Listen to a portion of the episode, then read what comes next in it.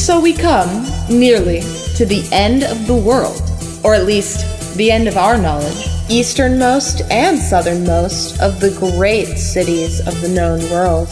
The ancient port of Asshai stands at the end of a long wedge of land, on the point where the Jade Sea meets the Saffron Straits. Its origins are lost in the mists of time. Even the Asshai do not claim to know who built their city.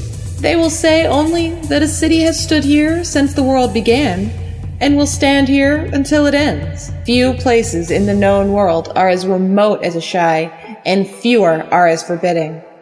And so we bring you the story of Asshai by the Shadow. It's a story of the Far East that contains elements both familiar and unfamiliar, with direct ties to Azor Ahai, R'hllor, and characters who have been there, such as Melisandre, Quaithe, Mirri Maz Duur, and Archmaester Marwyn. Then there's blood magic, fire magic, shadow binding, and prophecy, Add in ties to Valyria, Daenerys Targaryen, the great empire of the Dawn, and perhaps the Long Night itself. What you've got here is an episode you'll want to pay extra close attention to.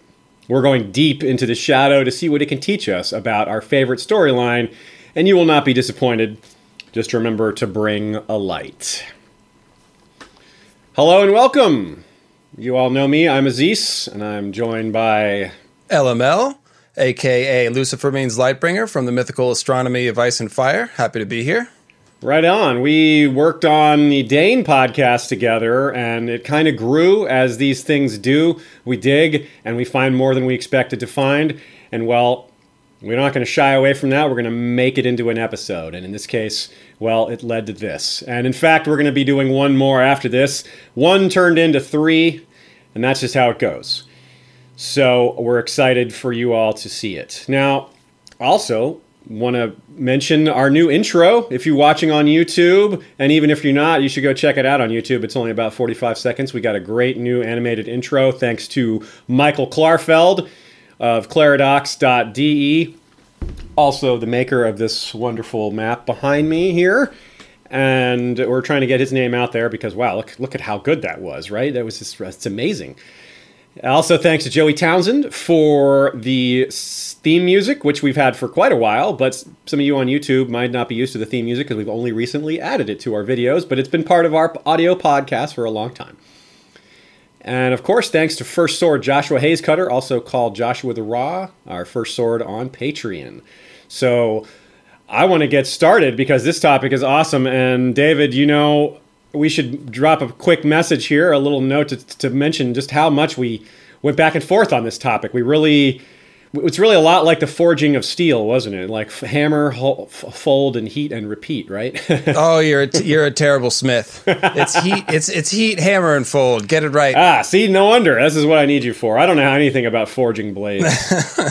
well, yeah. There's, if there's one thing I know about, it's Lightbringer.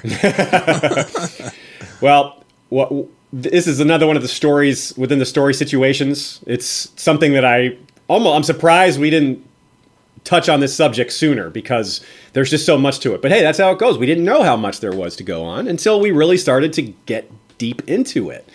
And that's just one of my favorite things to do is to research and prepare and uh, the type of topics that really aren't out there. As much as so much of a Song of Ice and Fire has been analyzed, it never ceases to surprise me how much more there is to talk about, even this far out from another book, right? well, and I think I speak for all the history of Westeros uh, fans, which I've been one for a long time, when I say that uh, that's kind of what you guys do best. You take obscure things and uh, assemble the information and come out with a surprisingly coherent picture assembled from all the various details. And that's exactly what we've done here with the Asshai. So I'm definitely pleased to uh, be a part of it. It's lots of fun. Had fun last time. We're going to really, really blow the roof off the building with this one. So here we go. Now, the narrative has never focused on Asshai, as you know. We've never seen it through a POV. We've never had a POV of a character who's been there to describe it. Um, so, the world of Ice and Fire, however, rectifies this uh, problem a little bit, gives us a lot of new information, fills in some important gaps, which allows us to draw some really fun conclusions. But much of it is hard to see because George likes to feed us in little drips and drabs. So we've put it all together and we think it will reveal quite a lot, and you guys will be pleasantly surprised. Uh, real quick before we get started, um, check out my cool Radio Westeros shirt. It's the only shirt I know of that has the word Asshai on it. It says the only radio station this side of Asshai, and I don't know of any radio stations on either side of Asshai. So, grats to Radio Westeros there. Little, uh, That's a fine looking T-shirt. Yeah, they they have these available at their website. Um, I'm sure you guys are aware of Radio Westeros by now, but if not, well, hey, what are you waiting for? So the first thing we learn about Asshai the first connection George R. R. Martin draws to it in the early pages of A Game of Thrones is dragons, one of our favorites. So let's go there. Part 1 Where do dragons come from? The dawn of dragons. In such fragments of Barth's unnatural history as remain, the Septon appears to have considered various legends examining the origins of dragons and how they came to be controlled by the Valyrians. The Valyrians themselves claimed that dragons sprang forth as the children of the fourteen flames, while in Qarth the tales state that there was once a second moon in the sky. One day this moon was scalded by the sun and cracked like an egg, and a million dragons poured forth. In Asshai the tales are many and confused, but certain texts, all impossibly ancient, claim that dragons first came from the shadow, a place where all our learning fails us. These Asshai histories say that a people so ancient they had no name first tamed dragons in the shadow and brought them to Valyria, teaching the Valyrians their arts before departing from the annals. Yet if men in the shadow had tamed dragons first, why did they not conquer as the Valyrians did? Though Maester Yandel goes on to say he sides with the Valyrian story, he's not confident, and I'm inclined to believe the Asshai version, What's more, they can both be true to an extent. We don't have to believe just one or the other. They can both contain grains of truth. Dragons didn't all have to come from one place, after all, unless the Qartheen got it right and they really did come out from the center of a broken moon. that's probably a metaphor, though, huh? Uh, yeah, that's that's my take on it. I mean, when a moon cracks or explodes, the dragons that pour forth are going to be the meteor kind. And people have been describing meteors and comets as dragons and fiery snakes for thousands of years, blah, blah, blah, blah, blah.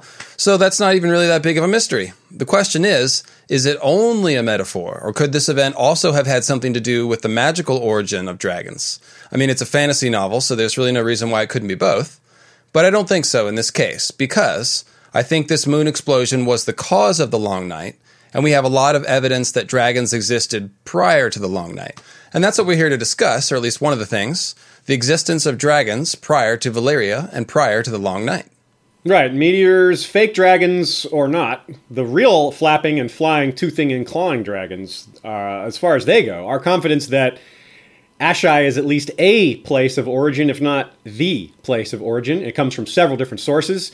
But first, we're going to prove, as best as we can, that dragons were around before Valyria to leave no doubt.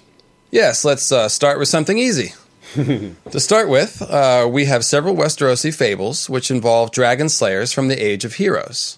There's good old Serwyn of the Mirror Shield, who slew the dragon Urrax by approaching from behind his mirror shield and spearing him through the eye with a very well placed spear throw. Brienne talks of Sir Galladon of Morne, who slew a dragon with his magic sword called the Just Maid.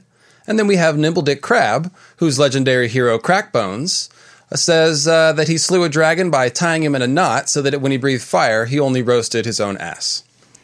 Maester Yandel also serves up some juicy nuggets in the Hightower section of the World of Ice and Fire, telling us that there are local legends which tell of dragons roosting on Battle Isle until the first Hightower put an end to them. And we'll talk more about Battle Isle later, but Yandel also mentions an ancient warrior of legend from the Reach named Davos Dragonslayer. Now, we don't know anything about about him really, other than that he's from the Reach and he's from the Age of Heroes, and then his last name is Dragonslayer. But hey, his last name is Dragonslayer. That means something, right? I would think so. It doesn't come from nowhere. Now, we don't know how much of these legends are literal or fantastical, but any way you slice it, there are dragons present in many ancient legends from Westeros. The important thing to realize is that these dragon legends probably do not have anything to do with Valyria. The Age of Heroes supposedly predates the Long Night, and Valyria arose after the Long Night. Furthermore, it's made very clear in the World of Ice and Fire that Valyria never came to mainland Westeros until Aegon the Conqueror set foot on the shores of modern day King's Landing.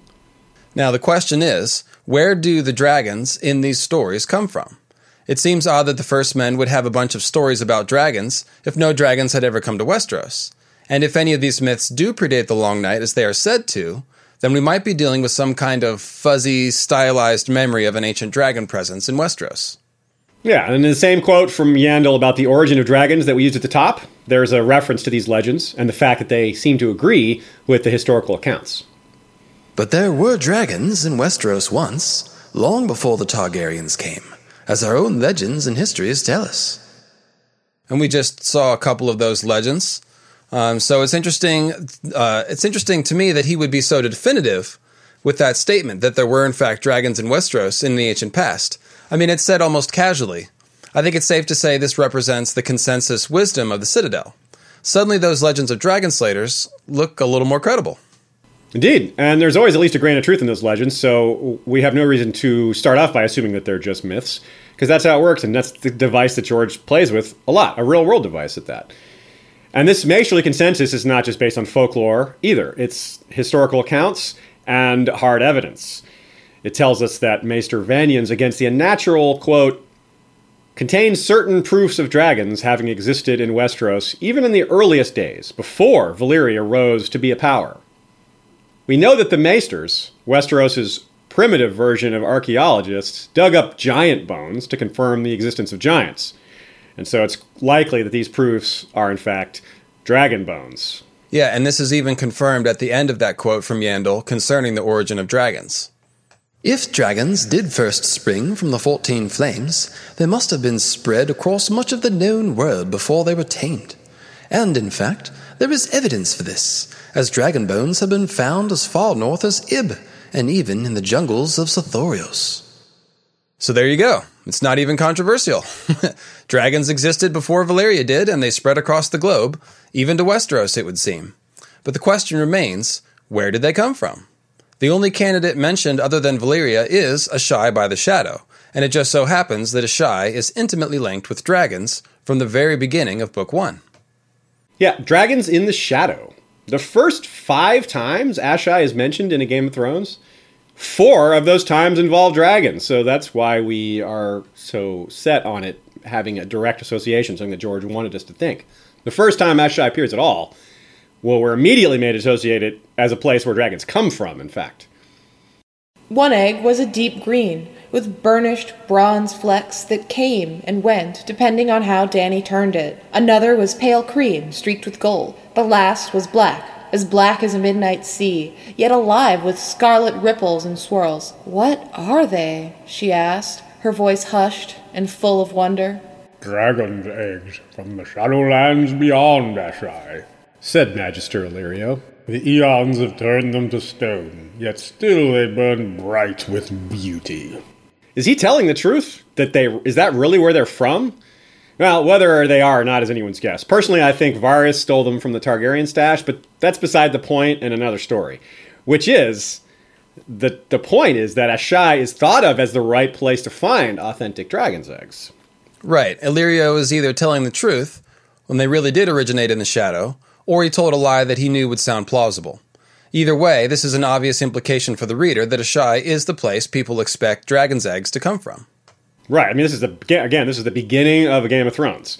So, though the world of Ice and Fire raises the issue of where dragons first came from and allows that Asshai is one of the possibilities, this isn't actually a new idea. It's introduced quite early. In fact, Daenerys flat out says it. She had heard that the first dragons had come from the east, from the Shadowlands beyond Asshai and the islands of the Jade Sea. Perhaps some were still living there, in realms strange and wild. As we'll see, almost all the mentions of Asshai in a Game of Thrones are related to Daenerys. But first, we have a connection between Asshai and dragons from a less likely source someone who is just developing his extra worldly perceptions. He lifted his eyes and saw clear across the narrow sea, to the free cities and the green Dothraki Sea and beyond, to Vaes Dothrak under its mountain, to the fabled lands of the Jade Sea, to Asshai by the shadow, where dragons stirred beneath the sunrise. Well, that's cool and all, Bran, but how about you take a look there now? let's let's see a vision of Asshai from the Winds of Winter, back when you were just learning how to dream and all that. It's, it's not as it's not as thorough. Well, we can. Uh, I've definitely got my fingers crossed for seeing all kinds of hellacious things in uh, Bran Weirwood visions and the World of Ice and Fire or uh, Winds of Winter. So we'll see. Indeed.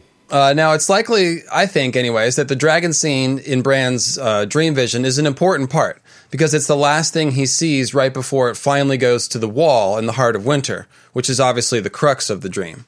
Now, it almost seems like Asshai by the Shadow is presented as a kind of opposite to the Heart of Winter and the Frozen Deadlands. In the Asshai section of The World of Ice and Fire, it, which is only a page long, a uh, page and a half rather, the phrases Heart of Darkness and Shadow's Heart are used to describe the shadow beyond Asshai. So, again, Winter's Heart, Frozen Deadlands versus Shadow's Heart, and I don't know, Burn Deadlands. Something, yeah. It definitely sounds like a parallel. They're on opposite sides of the world certainly it's presented that way that they're kind of opposite ends of the world. Although there's more off to the map than we haven't seen. It's that's how we, that's how it's been presented by George for quite a while. And as it turns out, the shadow is a place where flame is worshipped, so there's a lot more evidence there. Probably volcanoes nearby, almost certainly. So we've got the uh, parallel situation there ice and fire. That's what it's all about. Yeah, I think that might be one of the themes of the series. Uh, so, the world of Ice and Fire offers corroborating evidence for the idea of dragons living wild and free in the shadow beyond Asshai, uh, saying that in the cliffs above the river Ash, deep in the heart of the shadow, demons and dragons make their lairs. In other words, Martin introduced the idea in book one, and he's followed up on it now in the world of Ice and Fire. Now, of course, this Macially information about demons and dragons is presented by Yandel himself and it's potentially unreliable, so we must consider that much of this may be exaggeration. However, we've seen enough information about dragons and Asshai to suspect that there is at least the seed of truth here, if not a lot more. Now, even though Bran's vision shows him dragons stirring in the Shadowlands, it seems unlikely that dragons currently live there. At least not dragons that any human can see or access, or certainly not ride. I am Quaithe of the Shadow. We come seeking dragons. If there are dragons near her home in the shadow, why come seeking Dany's? And that's and that's just the beginning. Quaithe warns her about others who will come seeking. They shall come day and night to see the wonder that has been born again into the world, and when they see, they shall lust. For dragons are fire made flesh, and fire is power. Born again into this world would seem to indicate that Quaithe thinks of Dany's dragons as being the only ones in the world. Quaithe speaks to Dany about how magic has returned because her dragons have, or that her dragons are the sign, something along those lines. Either way, the implication is that Quaithe, who is apparently from the Shadow, thinks Dany's dragons are unique. Now, her knowledge of the world surely extends farther east than ours, and Dany's, so this is very important. Just fact is there don't appear to be dragons there currently. I agree. And if we consider things from a narrative standpoint, I think the repeated associations between dragons and Asshai are probably meant to indicate that dragons existed there in the past, as opposed to the present. Plus, Dany is the main character for whom Asshai seems relevant, and she already has dragons. So, you know, I mean, what she really needs is information on dragons, or perhaps access to magic that helps her control them. And it sounds like one or both might be in Asshai. If Asshai has something to do with the origin of dragons, it makes sense for Dany to be able to gain knowledge of either dragons or sorcery or both from Asshai. In any case, I think it's definitely clear that Martin wants us to associate dragons with Asshai. Barth directly suggests that Valyria may have learned the art of controlling dragons from the ancient Asshai, and so far, we've found plenty of evidence that dragons have existed there in the past. Now, the question is are we just talking about wild dragons? Ho hum, we've seen that before or dragons that were controlled by people. Yeah, that is a big difference because if if the Asshai were just aware of dragons and didn't know how to ride them, well, then that maybe Dany can't learn a whole lot. But if they were, you know, if they had tread ground that's already been, you know, that the, only until the Valyrians came along, no one else would tread. Well, there's a lot she can learn. I mean, Valyria's gone; she's not going to learn it from them. So if we can point to enough parallels between ancient Asshai and the Valyrians, it'll go a long way towards corroborating Barth's idea that the Valyrians learned the art of controlling dragons from someone before them, and that that somebody might be the Asshai. Or at least some elder race that maybe even came before the Asshai, and they learned it from them. Who knows how far this goes back. But the point is that it was before Valyria. And anything we can learn about that would be really cool. Indeed, it would. And besides dragon riding, the Valyrians were of course renowned for their powerful sorcery, all of which was rooted in blood and fire, as Archmaester Marwyn tells us in A Feast for Crows. Now, since we have found signs of dragon presence in Asshai and the nearby Shadowlands, let's see if we can find anything about magic relating to blood and or fire at Asshai. I think I remember something about that. Part 2 A Hinge of the World. The dark city by the shadow is a city steeped in sorcery. Warlocks, wizards, alchemists, moon singers, red priests, black alchemists, necromancers, aeromancers, pyromancers, blood mages, torturers, inquisitors, poisoners, gods' wives, night walkers, shape changers, worshippers of the black goat and the pale child in the line of night. All find welcome in Asshai by the shadow, where nothing is forbidden. Here they are free to practice their spells without restraint or censure, conduct their obscene rites, and fornicate with demons if that is their desire. Alrighty then. That torrent of dark sounding magic user types is, well, awesome. It's a heavier hitting version of the info that comes along with Asshai's mentions as the Game of Thrones moves along past the early chapters. We start to go beyond the dragon connection, learning other tantalizing pieces of information. There are several mentions of magic users, exotic caravans, and things. Some of the statues were so lovely they took her breath away. Others so misshapen and terrible that Dany could scarcely bear to look at them. Those, Sir Joris said, had likely come from the Shadowlands beyond Asshai. Indeed. Is this foreshadowing or foreshadowlandsing? At least it is a warning, I would say. A warning that the magic of the Shadowlands is bad news. Yes, obviously that list of dark magicians who come to Asshai sounds ominous all by itself. But it begs the question why Asshai? Sure, there are no rules there, no stigma against performing any kind of magical abomination one can conjure up in your uh, in your warped little brain there. but there are plenty of remote places in the world. Why do all of these sorcerers come to Asshai to study? One of the implications regarding Asshai isn't just that it's a place where dark magics are tolerated and encouraged. That would be enough, potentially. But it's a place where such powers are stronger. Magic actually works better. Melisandre herself confirms this. She was stronger at the wall, stronger even than in Asshai. So she's saying Asshai is the second strongest place she's been, it seems. Says a lot about the wall, too, but that's another subject. right, yeah, and on a basic level, what it means is that certain places can be a source of magical energy, and that Asshai is one of those places. This probably has something to do with Melisandre's notion of what she calls hinges of the world and that's almost certainly why so many magicians go to Asshai to study, not because of their very, very old books and sinister reputation, or at least not just because of that. Magic actually works more potently in that area of the Shadowlands. So, with uh, an episode about Asshai wouldn't be complete without talking about some various types of magic. So let's do that. There's too many to cover. We couldn't possibly cover all the types of magic and how they might or might not work in one episode, and that's not even the subject of this episode.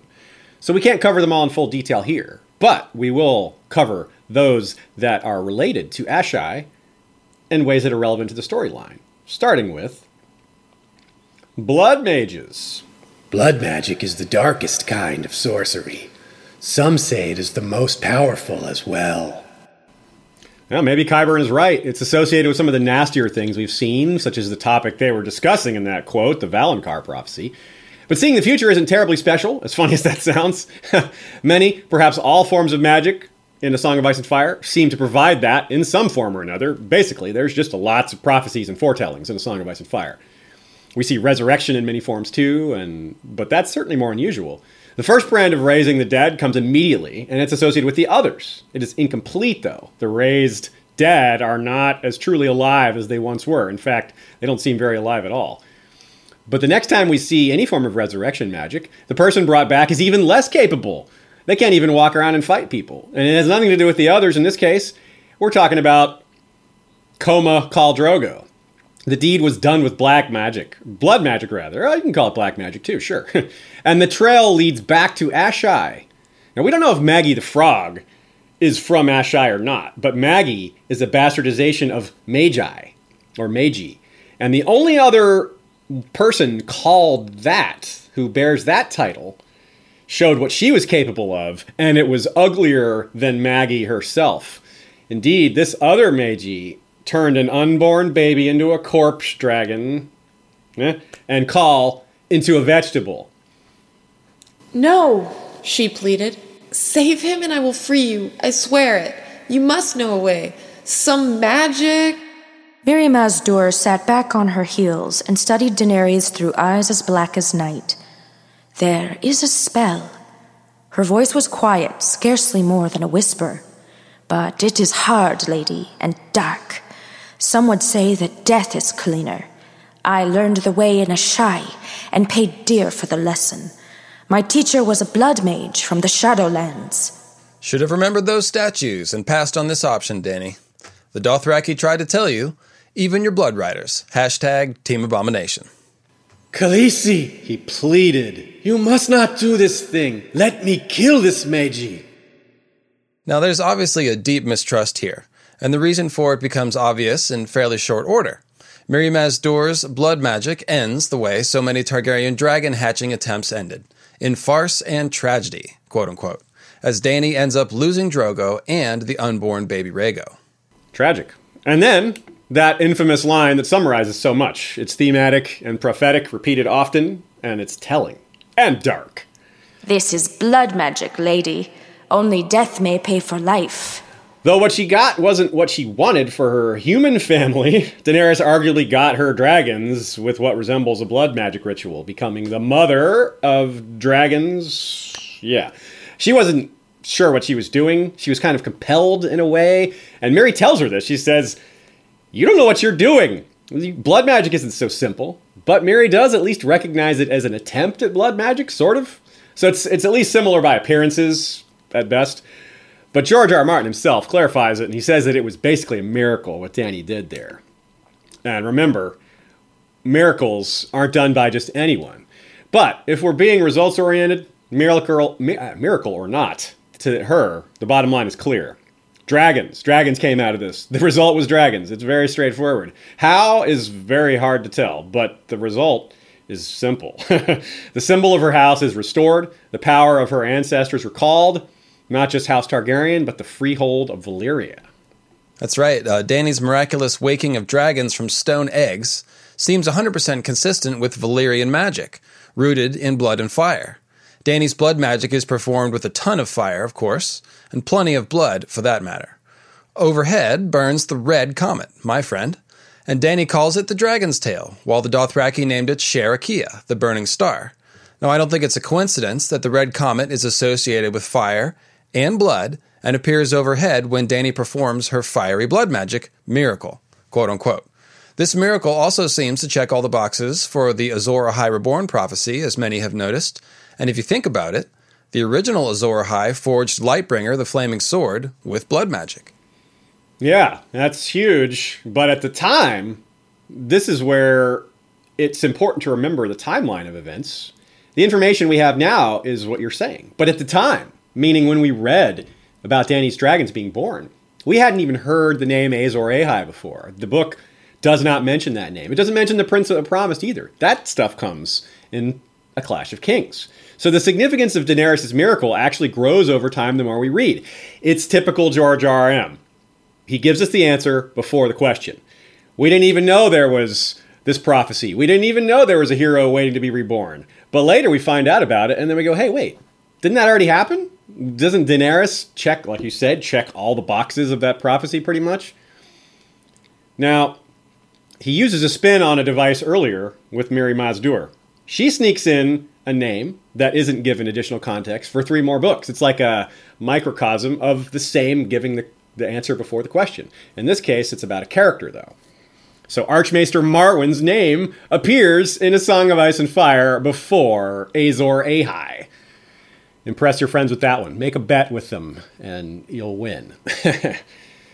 so let's move on to an Archmaester in Asshai. A maester from the Sunset Lands opened a body for me and showed me all the secrets that hide beneath the skin. Sir Jorah Mormont spoke up. A maester? Marwyn, he named himself. This is a good time to remind people that advanced scientific knowledge, especially the practical sort like anatomy and healing, most people in Westeros or in Planetos all around are going to see it as magic. They think of it as magic, like it's just healing magic or something, or at least a cousin of magic. Now, to us, the reader, it's very distinct. We know the difference clearly. Well, we usually know the difference. Sometimes there's the line is blurred, but we're at least aware of the possibility that it's mundane and not supernatural. But we have to see through things through the eyes of the characters, not just the not just ourselves as readers. We have to remember what they're seeing.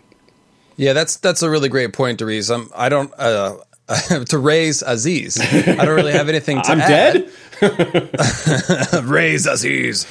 uh, yeah, no, uh, no dabbling in necromancy. I just wanted to say that's a good point. Um, you know, there's an Asimov quote I think about you know any science that's suitably mysterious or advanced appears as magic. It's indistinguishable from magic, something like that. So Yeah, that's what we're talking about here. Unless you're aware of that concept, I suppose. And even in that case, it still might seem like mind blowingly like, wow, how is that possible? I mean, we all probably see once a week or so something on someone posts on a YouTube video on Facebook that we go, how is that possible? And it's sometimes just like, you know, something really mundane, but awesome.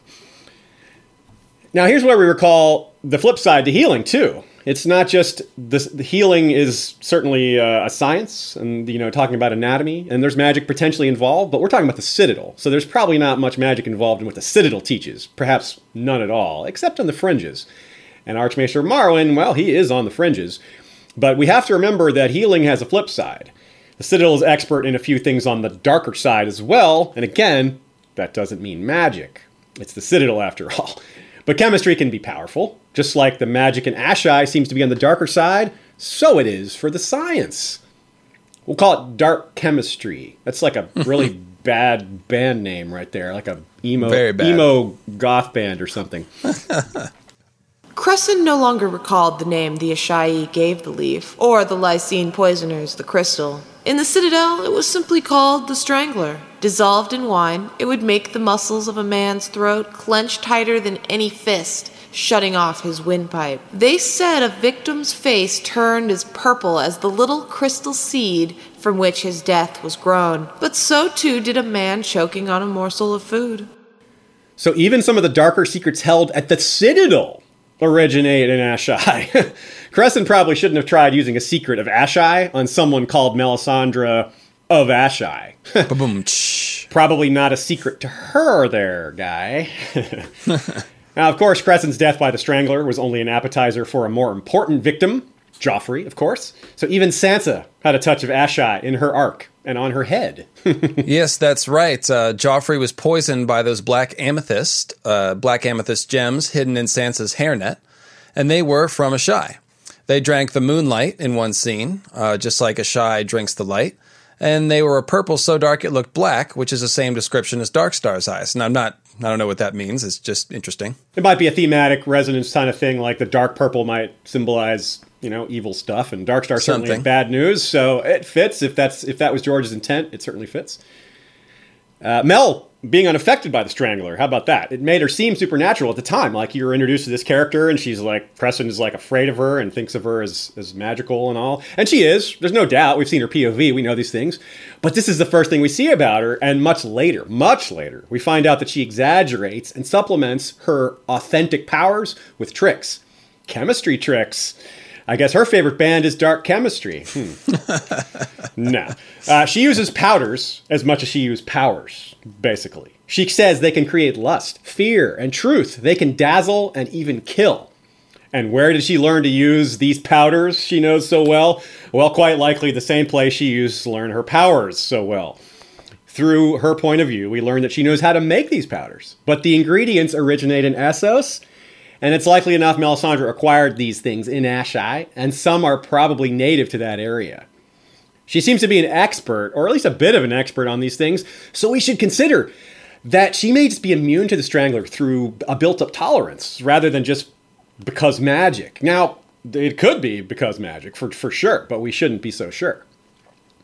I love that we have a good reason to believe in both natural and supernatural possibilities and how George weaves the two together so well. It Indeed. could, it could be either, it could be both. We have no way of knowing, and it's a great mystery either way. As Melisandre herself does, but she's already at the wall, meaning she herself merges the supernatural and the natural so well. Her character is kind of emblematic of the two. But she's oblivious of Dany. Marwyn, who also seems to have a similar understanding without the obliviousness, is making his way to Daenerys now. So, among all the things he can do for her or teach her, what he learned in Asshai could be among the most crucial. Yeah, indeed. I mean, there's just so many things he could teach her about, from prophecy to the glass candles that she's already somewhat familiar with. Um, Alleras the Sphinx proves to us that Marwyn knows how to use the candles. He used it to uh, see Sam coming, and he already apparently knows most of what Sam was trying to tell him because he's been using the candle to spy on stuff. I mean, he probably learned how those are used in Asshai or maybe from books of Asshai. And even if he didn't get a chance to test his knowledge until later, um, you know, that's it's. I mean, this guy spent seven years in Asshai and he knows how to use candles. It's probably not a coincidence. Uh, you know, after all, uh, the candles have only recently started burning, so you know that knowledge that he had, it must have come from somewhere. But um, you know, actually, this is actually, if I could just squeeze this in here, one of my little pet theories is that Marwyn uh, brought a candle with him when he left to go join with Daenerys at the end of a feast for crows, and he may actually teach her how to use it. She is a Valyrian after all, so it's kind of her magical birthright in a sense. Now, if this is the case, Dany would have a way to learn much and more, including she could see danger to herself, she could see what's happening in the north, even. Bran can see a lot through the trees. Mel and the Raloris see a lot through living flame, so maybe Dany will see a lot through frozen flame. And in fact, I've wondered if maybe that's how we'll see a shy. Dany will learn to use the candles and see some foggy vision of our favorite ex metropolis by the shadow. Yeah, that's a kind of cool idea. It, it, it, it at the surface, it sounds almost far fetched, but think relating it to Bran. Well, that's why we did that. We related to Bran because now it doesn't seem far fetched. You think you look at Bran, you think, well, all these things he's gonna he's poised to find out, to reveal to the reader through his weirwood visions or just being part of the weirwood network. So the notion of, of these sort of things is not far fetched at all. It's just a matter of George finding a creative way to make it happen. We obviously can't say that it definitely will happen but it seems like a very strong possibility.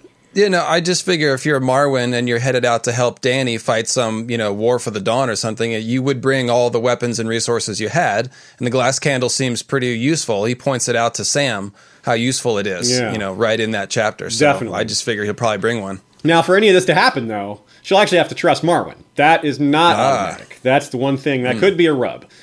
And it could be that she remembers that name from Mirri and has a negative association with it. She, you know, it doesn't have to be something that she thinks th- clearly about. Dany does have a temper, and bringing up Rhaego could really bring up that anger. So, but she might not hold it against him. It's not like Marwyn was the one that taught her the blood magic that killed Rhaego. That was somebody else.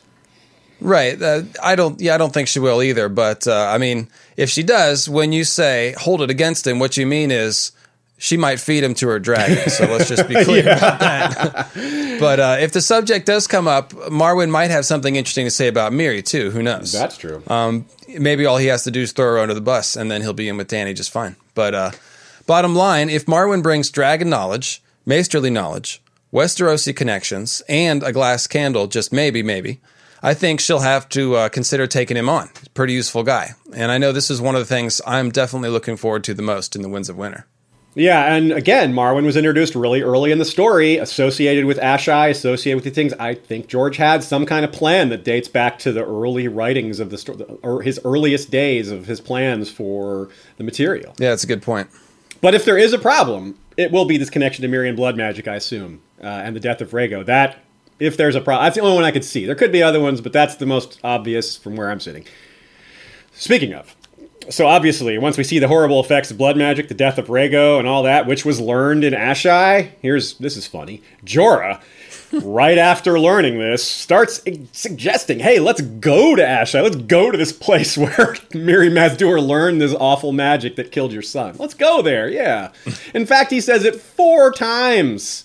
He's really insistent. An observant reader, in fact, is going to start to expect it. It's like, is this foreshadowing? Is this guy? Is this really going to happen?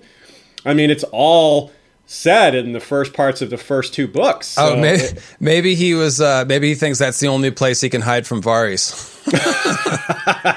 it is off. Uh, yeah, that, that might work actually. that no one will find out that that he was feeding information this whole time Exactly. to her. Yeah, that's a good point. now they head in the general direction of of Asshai, that is, and Team Dany gets lost in the red waste. Uh, yeah, well done. But eventually the group makes it to Qarth. What's funny though, even in Qarth, they're still really, really far from Asshai. Still, despite the length, someone besides Jorah tells Dany that going to Asshai is crucial. He's not the only one. That someone is Quaithe, who loves to give advice through riddles and warnings and, and, and the like. Shadowbinders. Most sinister of all the sorcerers of Asshai are the Shadowbinders, whose lacquered masks hide their faces from the eyes of gods and men. Indeed, the lacquered mask is something we immediately associate with Quaithe. That and prophecies delivered via glass candle. But the candles don't seem to be a Shadowbinder only thing. Uh, they're a thing, but it looks like a few people know how to use them, especially given Marwyn's example. Now, Quaithe introduces herself as Quaithe of the Shadow, not Quaithe of Asshai, in A Clash of Kings. Yes, and the Shadowbinders seem to be the most badass of all the black sorcerers in Asshai, as they alone are able to journey into this heart of darkness that is the capital S shadow. Now, do we even want to know what lurks there? Well, of course we do. And we'll try to figure it out, though we might regret it. But first, let's talk about our favorite lacquer mask wearing Shadowbinder, Quaithe of the Shadow. She's a Shadowbinder with an agenda, and that agenda has something to do with dragons. Again, more Asshai Dragon Shadow connection. The first time Quaithe meets Dany, she warns her that people will attempt to take her dragons. The second time is the last encounter she has with her in person. From then on, Quaithe starts appearing in her dreams. And Quaithe gives this advice To go north, you must journey south. To reach the west, you must go east. To go forward, you must go back. And to touch the light, you must pass beneath the shadow. Asshai, Dany thought. She would have me go to Asshai? Will the Asshai give me an army? She demanded. Will there be gold for me in Asshai? Will there be ships? What is there in Asshai that I will not find in Qarth? Truth, said the woman in the mask, and bowing, she faded back into the crowd. What does Dany need to learn in Asshai? What is this truth? To go back. She's talking about the past, maybe. It must be important, though. Quaithe re- repeats this line to, her, to Dany in her dreams early in A Storm of Swords, and then again later. Yeah, indeed. Uh, that is the million dollar question. What is this truth? I mean, it might be the whole reason for the entire build up around Asshai throughout the novels. I think so. And given the early and repeated theme of dragons in Asshai, the truth could have something to do with dragons, or could have to do with a lot of things, including dragons. The Valyrians clearly knew how to tame dragons, whether they invented the techniques on their own or not. But there's no Valyria for Dany to learn about dragons from, so she needs something else. So perhaps George R. R. Martin's original intention was to have her learn those things in Asshai. As in, he planned for her to go there, but changed his mind, and instead is having her learn things from there without actually going, by meeting people who've been there, etc. Yeah, that sounds like a reasonable guess to me, Aziz. Um, dragon knowledge seems to be the major thing that Dany's in need of, and it seems to be a theme with all of Quaithe's advice for Dany, particularly in A Dance with Dragons.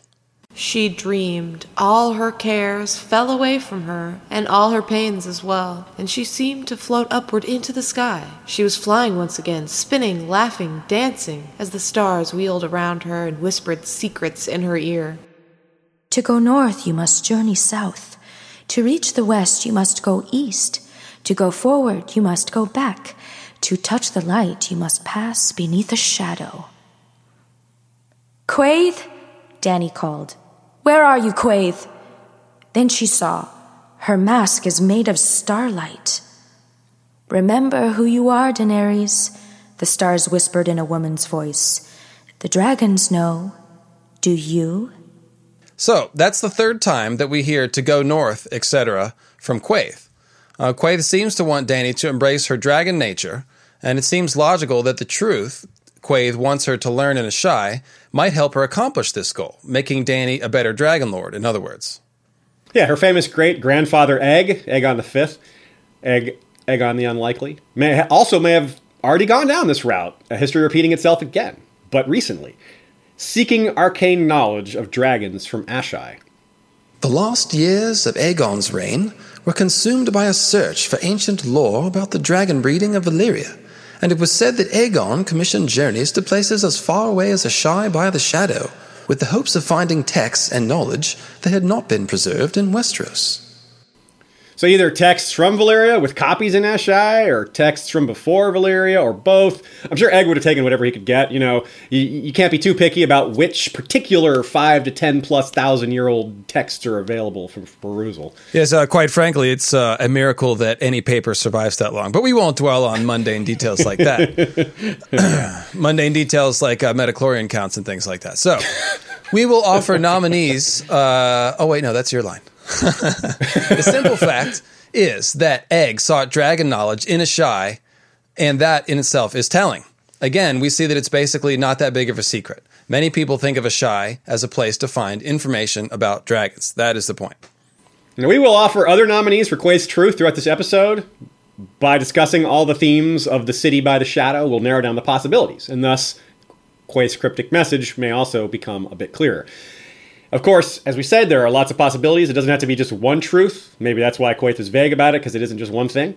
But as we delve deeper into Asshai, more possibilities will emerge. So, a big question then.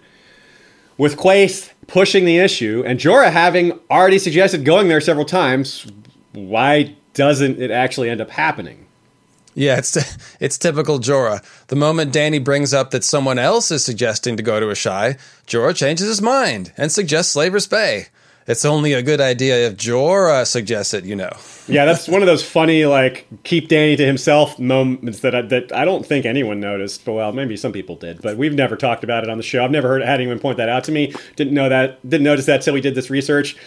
Uh, another thing we were talking about. Just, you never, you never cease to find new things, even basic things like this. Like we all know Jorah's like this, but we missed this example of it. It is pretty blatant when you when you lay it out. Yeah, it's nice. It's real subtle character building by yeah. by doing that. You know, showing that he's he only think he you know it's like a, something is a good idea if he says it, but if someone else says it, he's like no no no. It's it's it's a subtle way to show that Jorah's got ulterior you know motives and agendas. Yeah, and it isn't just about other men either. Like that's a big thing for sure. But Quaithe isn't you know Quaithe isn't trying after Dany's affections obviously. Uh, that's that's one.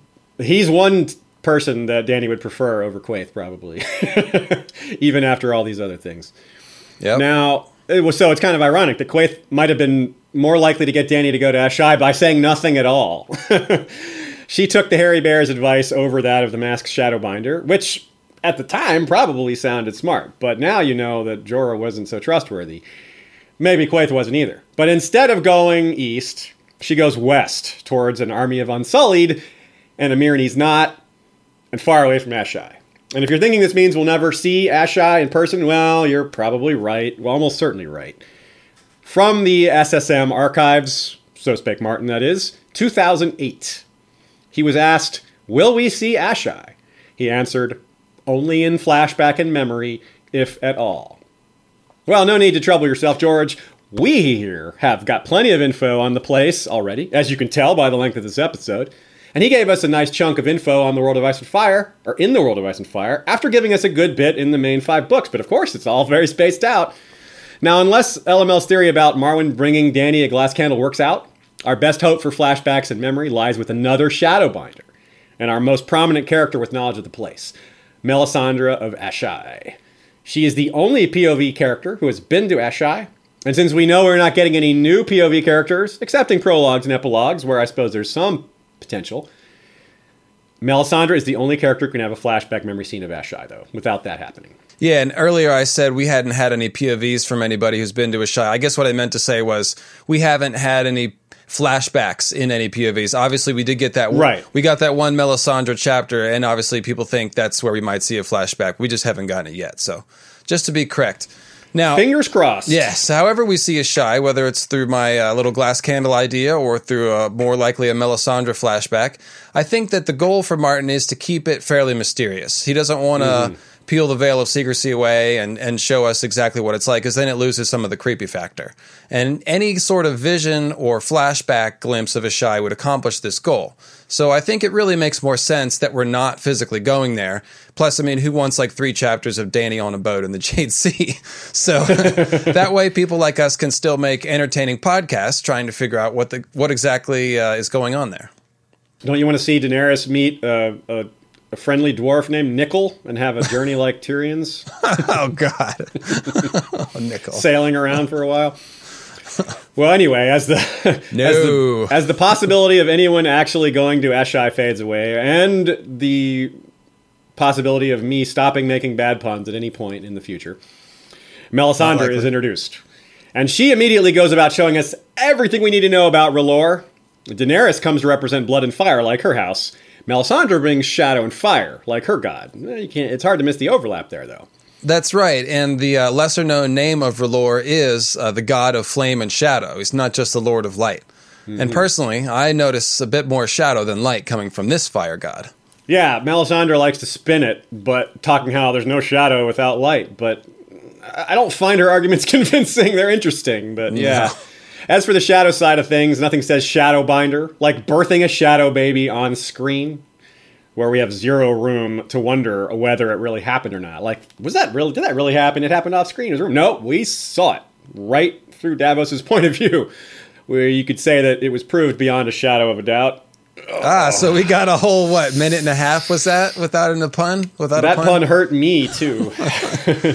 So Mel claims that shadows are the servants of light. Like we said, we're a bit dubious on that one. But whatever the case, those Shadowbinder mother are a pretty freaking hardcore, journeying into the heart of darkness, birthing shadow babies, maybe a little astral projection on the side, necromancy if you're especially lucky.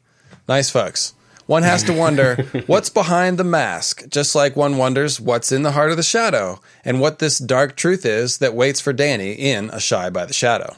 Yeah, and there are there other people like Melisandre there or Quaithe. Good choice not going there, Dany. Good good job. Maybe Jorah was right for once, although he was wrong for a while. Eventually, he was right. Eventually, yeah, right for the wrong reasons. Though there is at least one group of people who would see her in a good light.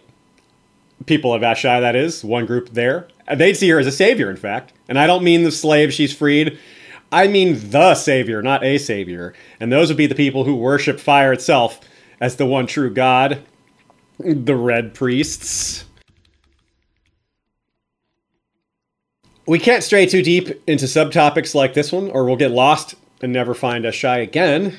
And the Red Priests are a big one. So, cutting to the chase, the main point here is that they think Daenerys is Azor Ahai reborn.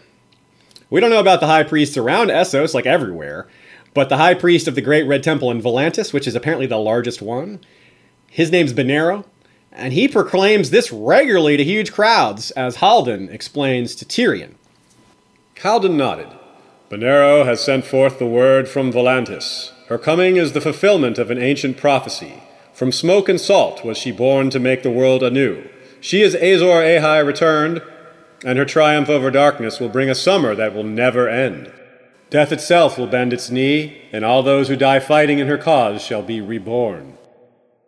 So, if the largest red temple in the known world is preaching that, well, it's a big deal even if it's not true, because the people are going to believe the high priest, accurate or not. Benerro is not just giving his personal opinion, he's representing the official position of the entire faith as shown to us. The Red Temple is explicitly calling for the Volantines to go to war on the side of Daenerys, and Benerro has also sent Moqorro to her. Now, to be clear, neither Benerro nor Moqorro seem to be from Asshai, though we don't have any way of knowing if they've been there. For all we know, it's like some sort of pilgrimage. Like, you aren't a real red priest unless you've gone to Asshai, read the ancient tomes and prophecies, and witnessed the darkness and flame of the shadow, something like that. We can't be specific, but it sounds kind of cool and, and certainly possible. But either way, I suppose Melisandre didn't get the message. While she's waiting for Stannis to wake dragons from stone in Book 2 going forward, Dany has already performed that miracle at the end of Book 1. Right, and this shows essentially that Mel doesn't keep in very close contact with the Red Temple anymore. Elsewise, she might have heard about Dany. I can picture her now getting word of Dany's miraculous, uh, Dany's miracle via glass candle. Who? Daenerys who? Dragons? Really? Three of them? Well, shit. Yeah. So, a quick summarization here. Who thinks Daenerys is Azor Ahai? Benerro? Moqorro? Quaithe seems to think so. Now, even Maester Aemon thinks that she's the prince that was promised. And here's where we point out that the prince that was promised and Azor Ahai are the same prophecy, almost identical. They're just one came from Valyria and one came from Asshai, but they're reading the same information about the future. So, without getting too deep into that, Prince that was promised, Azor Ahai, they're like this. So, it's the same thing. Marwyn the Mage, as much as he is big on the occult and understanding it, he's not actually big on prophecies. He doesn't think they can be fully trusted. He doesn't think they're bunk, but he's not big on trusting them fully. The wording, you know, you can easily the wording can easily throw you. But despite that, he's still going to Dany, sailing to Dany to see what's up. Yeah, it's one of those things. Prophecy will bite your you know what off, but goddamn, if you just can't help, keep coming back for more. and uh, I, I think what's interesting is that all these people that see Dany as Azor Ahai look at the dragons as proof. So it's well known that Azor Ahai Reborn has something to do with dragons. Definitely. And of that group, let's consider how they might be a help to Dany. Quaithe might be offering help, but she doesn't exactly speak plainly. And it's hard to see how much help she can give from afar. Aemon can't do any helping, he's dead.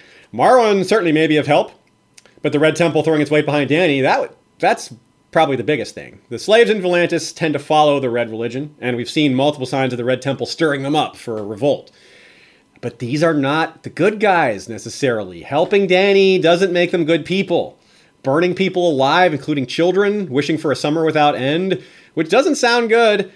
Not as bad as a winter without end, but pretty damn bad. It's close to being as bad as that. Drawing forth shadow assassins from the life fires of a human being. This is ominous stuff. This isn't good guy stuff. Plus, Quaithe even warns against Moqorro. He's the dark flame from that list of symbols that are coming to her. Yes, and let's not forget that their hero and savior, Azor Ahai, is famous for stabbing his wife with a sword in what sounds like a blood magic ritual. The legend also says that the moon cracked open when he stabbed Nissa Nissa to forge Lightbringer. So, as I've suggested, Azor Ahai sounds like a little bit of a dickhead and a blood magic a blood magic user to, to boot. Yeah, and this all falls in line quite nicely, or perhaps not so nicely, with other high prices paid for magic used in Asshai or magics in general. Now, it's fair to point out that the le- as we see, rumors can go far from the truth. Daenerys is already being blamed for Quentyn's death, even though she wasn't even there. Now, that's something we have to remember about the Azor Ahai legend. He may be he may look like a bad guy in some ways. He may not have killed his wife. Maybe he did like Khal Drogo. Khal Drogo was already she was already in a coma. I, I'm just throwing out very random possibilities just to show maybe what we know about Azor Ahai isn't quite accurate either, because it is an old story. In fact, we should be sure that it's not quite accurate.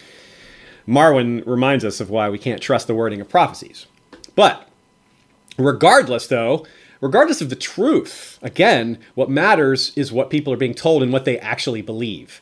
Truth doesn't matter in the face of what people believe. And for those who believe Daenerys Targaryen will destroy more than she will save, that she will be an agent of destruction as much as or more so than being a savior, this may be one of your best arguments. It's not just the dragons, that's kind of obvious how much destructive potential they have. But consider hordes of zealots worshipping a god born of fire and shadow in distant Asshai. These people are all over Essos. They're getting fired up. No pun. In, okay, pun intended.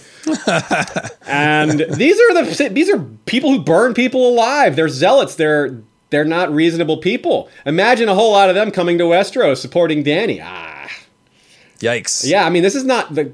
She might be able to find a way to use this support. It's not necessarily what she wants, though. Now imagine these people interacting with the Sparrows, two f- groups of fanatics clashing. Ooh. Double yikes. Yeah. I mean, that sounds like a good way to conjure up some actual fire and blood. And I mean the non magical. yeah, literal fire and blood everywhere. Now we see a variety of red priests in the books. Moqorro and Thoros and Benerro, along with Melisandre, and we see them do different things and behave quite differently. I like that. It's it's realistic. They're from different parts of the world for the most part too. And Melisandre is the only one we have seen with a fixation for burning people as of yet out of those groups. We know that others do it, but it doesn't. We don't know if it's like something that they do a lot of or just a little. But we're not gonna in either in any case we're not gonna be surprised if we see other red priests start doing it. Thoros and Beric are the only ones we have seen raising the dead with the fiery kiss, but Many people expect that Melisandre might tap into this very power to help raise Jon Snow from the dead. Yes, and Thoros, meanwhile, is the only one who can claim to have been one of Robert Baratheon's drinking buddies. So perhaps any day he'll see Dan- uh, Dany in his fires. Yeah, so let's take bets on which of these red priests is going to remain ignorant of their own savior being reborn into the world with dragons. Melisandre and Thoros are both two very different red priests, but they're equally ignorant on this at this point. It's almost funny. Despite the differences among their different red priests in the story, flame reading seems to be a power all the red priests have access to, though with differing results. Yes, and I can't also help but notice the similarities between glass candles and the fire visions of the Red Priest, which I kind of alluded to earlier. This draws another parallel between R'hllorism and Valyrian magic, both rooted in fire and blood. The candles seem to be focused and controlled, uh, like a you know a method for fairly clean and direct communication and astral projection, while the visions, the fire visions, they speak in terms of symbols. So perhaps frozen fire is more stable than living fire? I don't know. In both cases, fire magic seems to be a medium for magical sight. Yeah, I buy it. It's it's it's a cool kind of science and magic kind of being combined. You've got you know the frozen fire would be more focused. Yeah, more stable. Fire. Yeah. yeah, I like that idea. Either way, fire. It's not just for burning people anymore. Now let's talk about the culmination of all these magics and the culmination of these prophecies. The center of all this is Azor Ahai. So of course we need to delve into him a bit, or her. It is also written that there are annals in Asshai of such a darkness, and of a hero who fought against it with a red sword. His deeds are said to have been performed before the rise of Valyria, in the earliest ages when Old Gis was first forming its empire. This legend has spread west from Asshai, and the followers of R'hllor claim that this hero was named Azor Ahai and prophesy his return. Now, just like the magical topics, we have a lot we could potentially talk about with concerning Azor Ahai, such as other people who f- maybe are fulfilling the prophecy on their own, because we aren't limited to one Azor Ahai necessarily. But that's one of the things we're going to leave off because we can't cover Azor Ahai. We can't cover that whole topic here in this episode. It's a bit much. So we are going to cover the legend of Azor Ahai and Lightbringer and how it relates to Asshai, though, and how it relates to Daenerys, because there's so much of Asshai relates around Daenerys, and all these other ideas we've been building up at the same time. Well, that's where we're at. Yeah, I was about to say I've, I'm about three two and a half hour podcasts deep into discussing Azor Ahai, and I'm not I'm not finished yet. Yeah, But, uh, there's no end to that. so let's let's make a good point here. Now, R'hlorism is not said to originate in Asshai. Uh, the legend of Azor Ahai, however, is said to originate in Asshai. Now, the fact that the R'hllor see Azor Ahai reborn as their prophesied savior means that they have a vested interest in Asshai. The list of dark magicians who are known to frequent Asshai that we quoted from before included red priests. So we can conclude that Mel is not the first to study there, which makes a lot of sense because again, the prophecy of their savior comes from Asshai. It's like a holy land or something, maybe, in a sense. Uh, we've also got this So Spake Martin from way back in 1998, where George lists off some of the various gods worshipped around his world, naming the black goat, the Dothraki horse god, etc. And he finishes by saying, and R'hllor, the god of flame and shadow, worshipped in Asshai in the east, who assumes more importance in a clash of kings. There you go. That shows you right there. George has been associating Asshai and R'hllor since the very beginning, and a lot of these related themes. Oh man, that's a great find. And in fact, let me say, I love it when you dig through those dusty old SSMs and unearth those little pearls of wisdom like that. Adds a lot, I think. Yeah, it's kind of like our version of digging in the ancient texts of Asshai. It says here in an interview in 1998 that, uh... in any case, uh, it's especially insightful to look about uh, look at how Martin was conceiving something like R'hlorism early on, because it gives us a clue about what the main narrative purpose was intended to be, and we can see that it had something to do with Asshai. Yeah, and as we know, Melisandre is wrong about a lot of things. She sets her sights on someone who isn't actually Azor Ahai, for example. But we can learn a lot from her anyway, because she gives us such full descriptions of who Azor Ahai is supposed to be. We hear her quote from these ultra ancient texts from Asshai, not from the So Spake Martin collection, in A Clash of Kings. Melisandre was robed all in scarlet satin and blood velvet, her eyes as red as the great ruby that glistened at her throat as if it too were of fire. In ancient books of Asshai, it is written that there will come a day after a long summer when the stars bleed and the cold breath of darkness falls heavy on the world. In this dread hour, a warrior shall draw from the fire a burning sword, and that sword shall be Lightbringer, the red sword of heroes, and he who clasps it shall be Azor Ahai come again, and the darkness shall flee before him. That's a lot of different red and blood. Oh, look at that ruby, fire, ro- scarlet, blood velvet. That's a lot of red in that sentence. yeah, Alodia sometimes has a hard time with those sentences. It makes sense that the same old books in Asshai, which speak of Azor Ahai's return, would speak of his original incarnation. It's also interesting to note that Azor Ahai's deeds with Lightbringer are specifically noted to predate Valyria. Another book which speaks about the original Azor Ahai is the Jade Compendium, written by Volantene adventurer Colloquo Votar. Nice name. He sailed to the east and all the lands of the Jade Sea. We're not sure if he went to Asshai or not. He probably did. It's it's in that area, and he was an explorer of sorts. But it does either way corroborate the idea that the legend of Azor Ahai is from that part of the world. Yeah, and the World of Ice and Fire also tells us that there are several parallel myths to Azor Ahai, which talk of a hero with a flaming sword who fought the darkness of the long night, but with names that have been changed to reflect a more local flavor, like Hyrkoon the Hero, from the former empire of Hyrkoon, Nefarion from the city of Nefer, and Yin-Tar, who is presumably a Yitish version of Azor Ahai. All of these places are east of the Bones Mountains, what you'd call far eastern Essos. Yes. Now, we don't know which of these versions was the original. You know, Azor might actually not be the original name. It doesn't matter. The point is, there was some sort of chain of cultural transmission in the ancient past, and it seems clear that the legend of a guy with a flaming sword who fought the long night is from that area, and it might be from specifically from Asshai. Uh, if it's not from there, well, that's the place where they remember it. That's the place where it's recorded. It's what you would call that neck of the woods. So, the next thing to understand about Azor Ahai and his legend is that it is fundamentally a working of blood magic, like we've been saying. Like the magic of Asshai, it seems to parallel Valyrian magic because it's reliant on fire and blood. Lightbringer is a flaming sword forged in the sacred fires and tempered in Nissa Nissa's heartblood. It's like a recipe blood for fire. It's from the same cookbook that the Valyrians were using. Remember that the Valyrians forged their famous swords in dragon fire and almost certainly with the use of human sacrifice and therefore blood magic. Yeah, and remember that Beric with his undead blood touches his sword and it turns on fire. That's Yep. that harkens to Lightbringer too. Of course, it was his own blood rather than you know someone he loved, but same basic idea. Beric's a gentleman. And Beric is also a foreshadowing for so many different things. He he's, he he's, he he represents so many. It's amazing. We can't really get into his Don't get me started. Don't get me started. Holy crap! That guy is just like the the focus of so many different. He's a, he's a microcosm of so many other big story He's, he's got one eye and sits in a weirwood throne the first time we see him. So Yeah. make of that what you will. he, he he's how, somehow he symbolizes the North and R'hllor at the same time. Man, yeah, I've got a, I got some ideas about that, but let's keep moving. Yeah, definitely.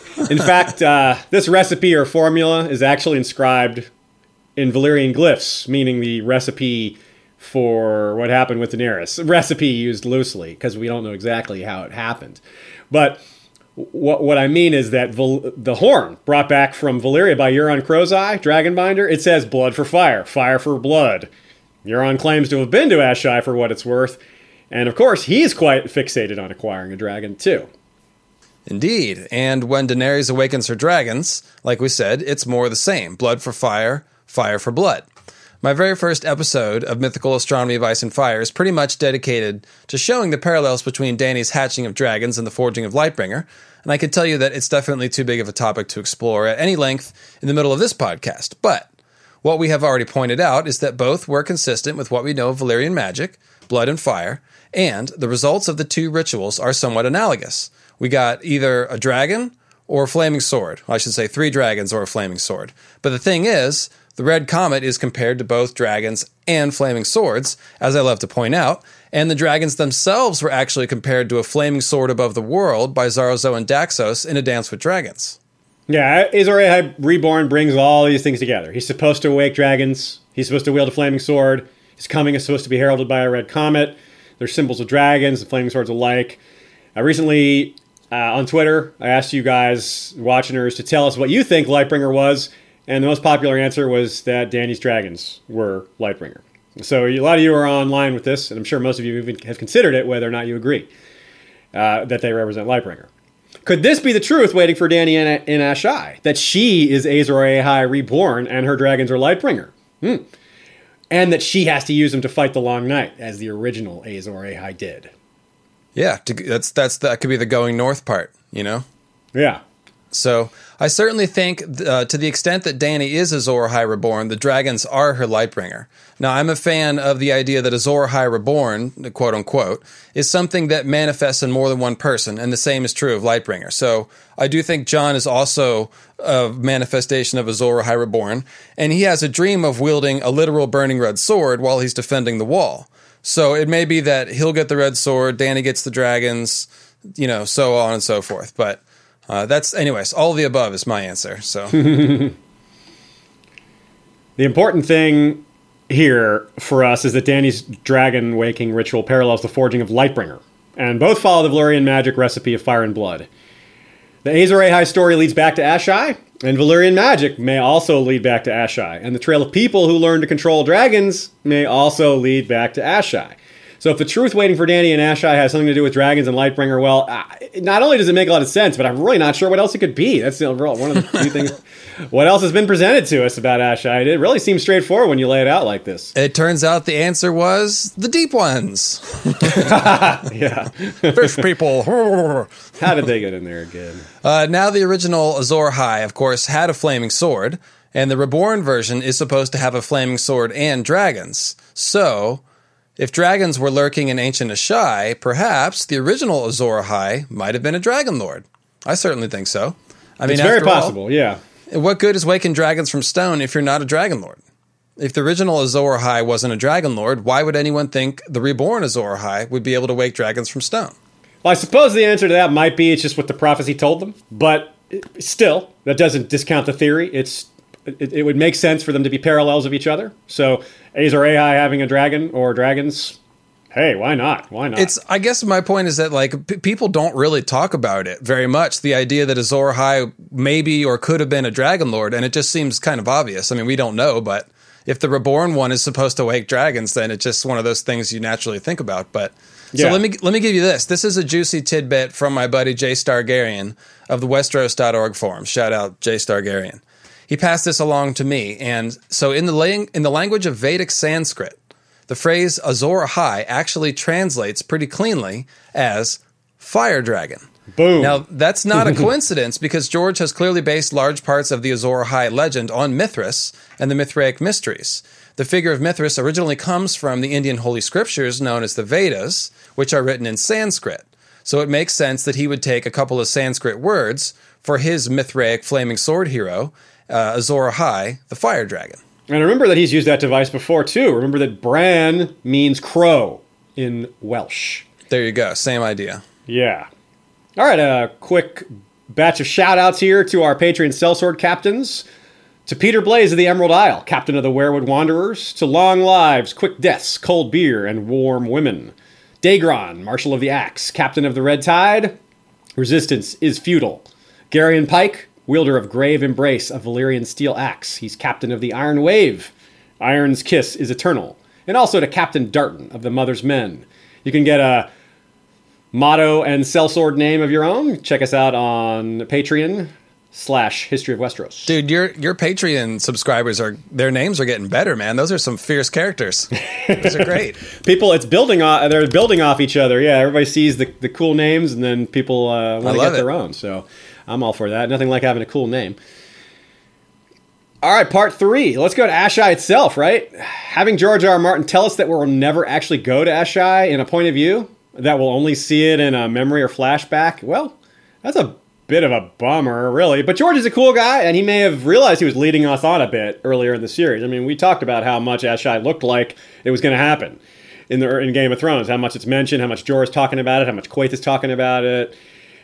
So he maybe, when he changed his mind, he decided, well, hey, I'm still going to give them some info. So he put some stuff in the World of Ice and Fire. Some good nuggets are in there. So we don't need point of views. Let's go to Asshai on our own. We'll paint the best picture we can. Sounds great. We're going to go fast and furious with this Asshai information, so hold on your seat. And then we will stop to ponder some of the questions it raises because, well, there's some pretty weird sh- stuff going on here. So as we go through, we'll make note of some of these mysteries and then we'll take a moment to speculate on them after we're done taking our little guided tour of Asshai in the Shadowlands. We've already seen that Asshai is synonymous with mystery, sorcery, and darkness, and that it's actually a place where magic is more potent. For Westerosi, it is also associated with being far, far away. But that feeling seems to pervade elsewhere as well. The implication is that it probably seems unwelcome and remote, even to people who live a lot closer to it than Westeros, unless you're Jorah Mormont.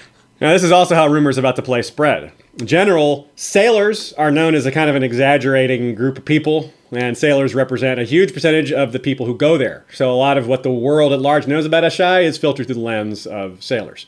So, it is appropriate to consider that much of what we know about Asshai might be fanciful. But there's no ignoring the eyewitness accounts of reputable sources like Marwyn and Melisandre and the actual powers of those, like, well, those same people, and Quaithe. Yeah, indeed. And Yandel even mentions that Marwyn has been there and has brought back current information in the section, or at least he mentions in the section on Asshai that Marwyn has brought back information that Yandel then incorporates into his little summary. So it's kind of cool. Even this, uh, the World of Ice and Fire, you know, the conceit is that it's Yandel's little fake history book. And so in there, he's like, yeah, and we got some information from Marwyn, who's been to Asshai. So that's pretty cool. Another little Marwyn, sh- uh, Marwyn shout out. Yeah. Uh, the first thing to know about the idea of the shadow is it's not a metaphorical more uh, not a metaphorical reference to dark magic, although that works as a secondary reference. But the place is literally draped in shadow. Travelers tell us that the city is built entirely of black stone.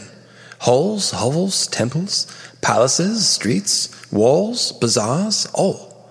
Some say as well that the stone of Asshai has a greasy, unpleasant feel to it, that it seems to drink the light, dimming tapers and torches and hearth fires alike. The nights are very black in Asshai, all agree, and even the brightest days of summer are somehow grey and gloomy. Well, there's the infamous greasy black stone. The stone, uh, that stone actually drinks up the light, and we can see that it's a regional effect as well. No wonder it's called the capital S shadow. Yeah, something is seriously messed up there. One has to wonder what is the cause of the darkness that lingers over this area. The area around Asshai is probably worse than inside the city itself, as awful as that sounds. There's a river running through Asshai, and it seems real messed up too. The waters of the ash glisten black beneath the noonday sun and glimmer with a pale green phosphorescence by night. And such fish as swim in the river are blind and twisted, so deformed and hideous to look upon that only fools and shadowbinders will eat of their flesh.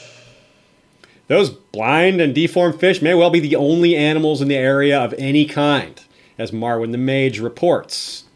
An account by Archmaester Marwyn confirms reports that no man rides in Asshai, be he warrior, or merchant, or prince.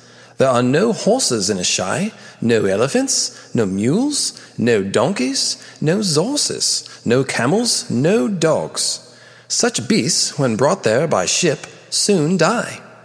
The malign influence of the ash and its polluted waters have been implicated, as it is well understood from Harmune's own miasmas that animals are more sensitive to the foulness exuded by such waters, even without drinking them. Septon Barth's writings speculate more wildly, referring to the higher mysteries with little evidence.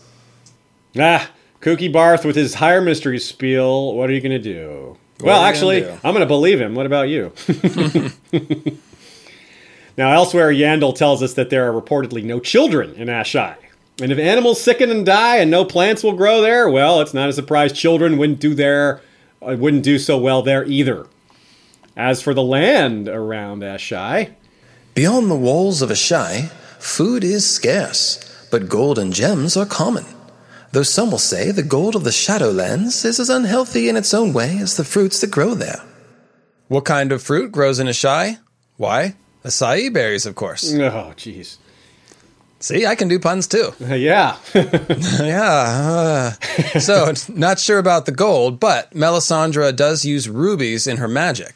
They might be a special kind of shadow ruby? sure, perhaps? yeah, why not? And a, and a bit later on, it says, Beyond the walls of Asshai, little grows save ghost grass, whose glassy, glowing stalks are inedible. So when you go to Asshai, make sure to bring a snack or several. Uh, the city itself, if we examine it, it might help narrow down the source of this toxicity that per- permeates the area, or at least we might narrow it down a little bit if we can't get the full answer, because we probably won't get the full answer. Asshai is a large city, sprawling out for leagues on both banks of the Black River Ash. Beyond its enormous land walls is ground enough for Volantis, Qarth, and King's Landing to stand side by side, and still have room enough for Old Town. Wow, Asshai is freaking huge. This is one of the most interesting things that we learned in all of the world of Ice and Fire. It's literally the largest city anyone has ever heard of, and it's older than time built by somebody whose name is forgotten. This raises all kinds of questions. Why is it so big? Who built it that way? And who would need so much such a large city thousands of years in the past? The mystery deepens when we learn that this city of greasy black stone is not a metropolis, but an ex-metropolis. Yet the population of Asshai is no greater than that of a good sized market town. By night, the streets are deserted, and only one building in ten shows a light. Even at the height of day, there are no crowds to be seen, no tradesmen shouting their wares in noisy markets, no women gossiping at a well. So massive amounts of unused space and lack of markets despite ample wealth. There's a lot we can glean from this. Why is there so much unused space? Where did everyone go? I don't assume it was built like this. Given what we know so far, why you can see the why you can see rather why the majority would stay away, let alone migrate despite what is probably a very low demand of real estate. It might even be free. You could just walk into a house and take it to say, hey, this is my house now. But people aren't going. Most people are not willing, but some are. Ambition for wealth can easily overcome such considerations for some types of people who no doubt convince themselves their fears are unreasonable. Despite its forbidding aspects, Asshai by the Shadow has, for many centuries, been a thriving port where ships from all over the known world have come to trade, crossing vast and stormy seas. Most arrive laden with foodstuffs and wine. We know why they bring food to trade. Asshai essentially has none of its own, but they and water too. But they have lots of wealth. Golden gems are called common, and this is well known. Word spreads when you pay high prices for something like food. You want to give gold and gems for food. Yeah, people are going to be interested in that. But Asshai has magical knowledge to offer also. We've seen all manner of magicians and sorcerers come to Asshai to study the arcane arts. And Mirri Maz Duur herself tells Dany that she went to Asshai by caravan when she was longer, younger to learn magic and healing arts herself. Yeah, and while we're talking trade, we've already seen that Asshai deals in various types of poisons and powders, and that uh, poisoners are amongst the people who apparently go there. That was in the list.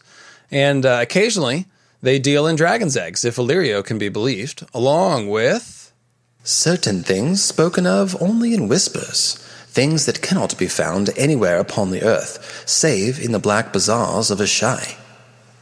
Another item we hear of that comes from Asshai is dragon glass, and this is important because it indicates some amount of volcanic activity. That's basically a prerequisite for being a good home, or especially an origin point, for dragon kind, which fits in with certain other rumors. On its way from the mountains of the Morne to the sea, the ash runs howling through a narrow cleft in the mountains, between towering cliffs so steep and close that the river is perpetually in shadow, save for a few moments at midday when the sun is at its zenith. In the caves that pockmark the cliffs, demons and dragons, and worse, make their lairs. The farther from the city one goes, the more hideous and twisted these creatures become until at last one stands before the doors of Stygia, the corpse city at the shadow's heart, where even the shadowbinders fear to tread. Or so the stories say. well then, so that concludes our guided tour of Asshai by the Shadow. Please exit to the rear doors. We encourage you to take advantage of the gift shop in the Stygia Visitors Center, where you can find a lovely little sculpture of a demon riding a dragon. well, seriously, that sounds a bit exaggerated, right? All that stuff about twisted creatures and corpse cities. But hey, something's going on there. Again, there's got to be a seed of truth to this, and it could be a lot closer to the truth than we think. Corpse City, Shadow Heart, well, those things sound like the center of the shadow, and they might be the source of it one of the things that we're after here. Now, but on the other side, Corpse City might just mean that the air is too toxic. It's a messed up place. Going there means death. It could be something more mundane like that. This would seem magical to most people in the story, though, I think. Just a city where people just die by breathing the air. They wouldn't attribute it to science and chemistry like we would. Either way, though, there's a major mystery here. Yeah, I'd say so. So, uh, okay, so let's summarize everything that we've just said in like three sentences. Asshai is the largest city in the world, but nine buildings in ten are empty. It's built of greasy black stone, which drinks up the sunlight, and shadow and darkness cloak the city and land all around it. Exports are gold, gems, dragon glass, and poison. It's called a hinge of the world, where magic is stronger, and magicians of the darkest variety come there to study. There are no children or animals in Asshai. Hardly anything grows nearby, and there's a nasty toxic river running through it. Upriver, you'll find all, you'll find all kinds of icky things that defy comprehension, from demons to dragons to corpse cities, whatever those are. is is this just what it's always been like? That's a big question, but I would say probably not. Just because it's relatively empty now doesn't mean it always was. It's very reasonable to think that all those abandoned buildings weren't always abandoned. Part 4 Deus Ex Metropolis. All right, time for some speculation. Some of it wild, some of it not so wild, all of it fun. You know, we won't just be pulling things out of our Shadowlands. Hm, we wouldn't do that to you for a lot of reasons. Uh, no, instead, we'll try to connect a few dots and make a picture of a dragon. yeah. Strange stone. Let's start with that greasy black stone and the questions about lingering toxicity and shadow. The stone is said to drink the light around it, dampening hearth fires even. I wonder if it dampens heat as well, as that would be very useful in a hot place, but drinking the light, that sounds like the last thing they'd need is more darkness. I mean, how do you study ancient texts when the very walls are stealing your reading light? the black stone might explain the darkness around Asshai itself. In fact, it has to be part of it. But of course, the entire area seems shadowed and blighted, so unless the hills themselves are made from greasy black stone, there is probably a deeper level of causation here to explain the darkness and shadow especially given the vague notion that there's a source or heart of the shadow. So, yeah, guessing the stones are just making things worse. Right, and we're going to go a little bit more in depth on the Orly black stones in our next joint episode. Details to come. But for our purposes here, we just want to mention the next largest assemblage of black stone after Asshai, which is found in the jungles of Sothoryos at the ancient city of Yin. A ruin older than time, built of oily black stone. Yin has remained a desolation for many thousands of years, yet the jungle that surrounds it on every side has scarce touched it. Yin does not have a toxic river ash or a heart of shadow to explain it, at least not that we know of. We only have the oily black stone, and plants won't come near it. That's a clue that the oily black stone of Asshai might itself be a source of corruption. What if the ancients didn't know the stones would have the effect they did when they were first made? Like they didn't know the toxicity built into it, in other words. That would add a tragic note to an ancient story. Making a city out of toxic stone by accident? Oops. Regardless, though, like LML says, the stones don't explain the river Ash. It flows down from the Shadowlands already corrupted, doesn't explain the shadow itself, the heart of the shadow where even Shadowbinders fear to tread, and the supposed demons and dragons where they roam free. I don't think the stone is responsible for those things either. Indeed, it's almost like something happened here. The Doom of Asshai? Hmm. Much of what we unearthed with regards to Asshai actually applies to the nebulous area next to Asshai to the north and east, the Shadow or Shadowlands. Looking at the map again, you see that the Shadowlands are a long mountainous area gradually narrowing into a curved point where Asshai rests. Between the mountains and the shore on both sides, ghost grass exists in massive amounts. Just like with any other city, resources are gathered from surrounding areas and from trade. Asshai is rich in exotic trade goods, and the Shadowlands appear to be the source of these. They pretty much have to be. Asshai is next to the Shadowlands and large bodies of water, and that's it. There isn't anything else next to Asshai. That's all. That's their only nerbus, really. Right, it's their only option for enticing trade, and we've seen that trade is the only source of food for the residents of Asshai, such as they are. So, despite the Shadowlands' lack of farmland, Asshai is built in a geographically advantage- advantageous place in terms of sea traffic and controlling the Saffron Straits, which run right by Asshai. And in fact, the name Saffron Straits implies a lucrative spice trade coming through those straits. We're actually told in the story that saffron is more valuable than gold. So there's other cities to the east that Asshai is trading with, apart from the ones that we're familiar with to the west. The map does not cut off at Asshai, it's just the map cuts off at Asshai. the world still extends beyond there, and we can only guess what other cool things might be out there. But back on topic, why is Asshai so big but so empty? Why was it built this way uh, if it can't actually sustain these people? That's a really big and interesting question. I don't think this is why I think it wasn't toxic or nasty in the first place. I think something at first made it a good idea. And when it was originally done, it probably didn't. It, it, now it seems insane to have a city there. But at the time, it might have made a lot of sense. So, yes, yeah, something happened. Right. You just don't need to build the largest city on Earth in order for a few thousand people to have a place to study dark magic. I mean, large cities are always built by wealthy civilizations, and they require lots of food to be brought in from the outlying farmlands to sustain their large urban population. You can't do that with sea trade alone. So, for Asshai to be filled with capacity, you'd need sizable local farmlands to generate the necessary food. And the area around Asshai has no farmland.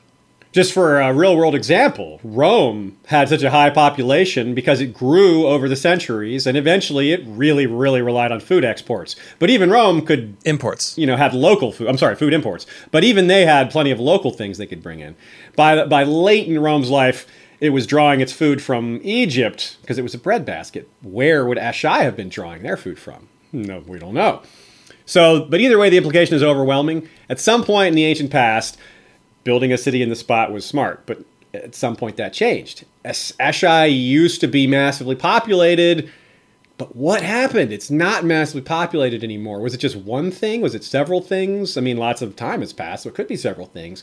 But we think maybe it was one big thing. Now, we mentioned that uh, dragon glass is an export from Asshai. This is something we know comes from volcanoes, something we know is associated with dragons. Dragonstone is volcanic, and Valyria was as well. Right, and the fires of the 14 flames of Valyria were said to be a source of actual magical power, just as Asshai is a source of magical power. Could something like the Doom have happened at Asshai or the nearby Shadowlands?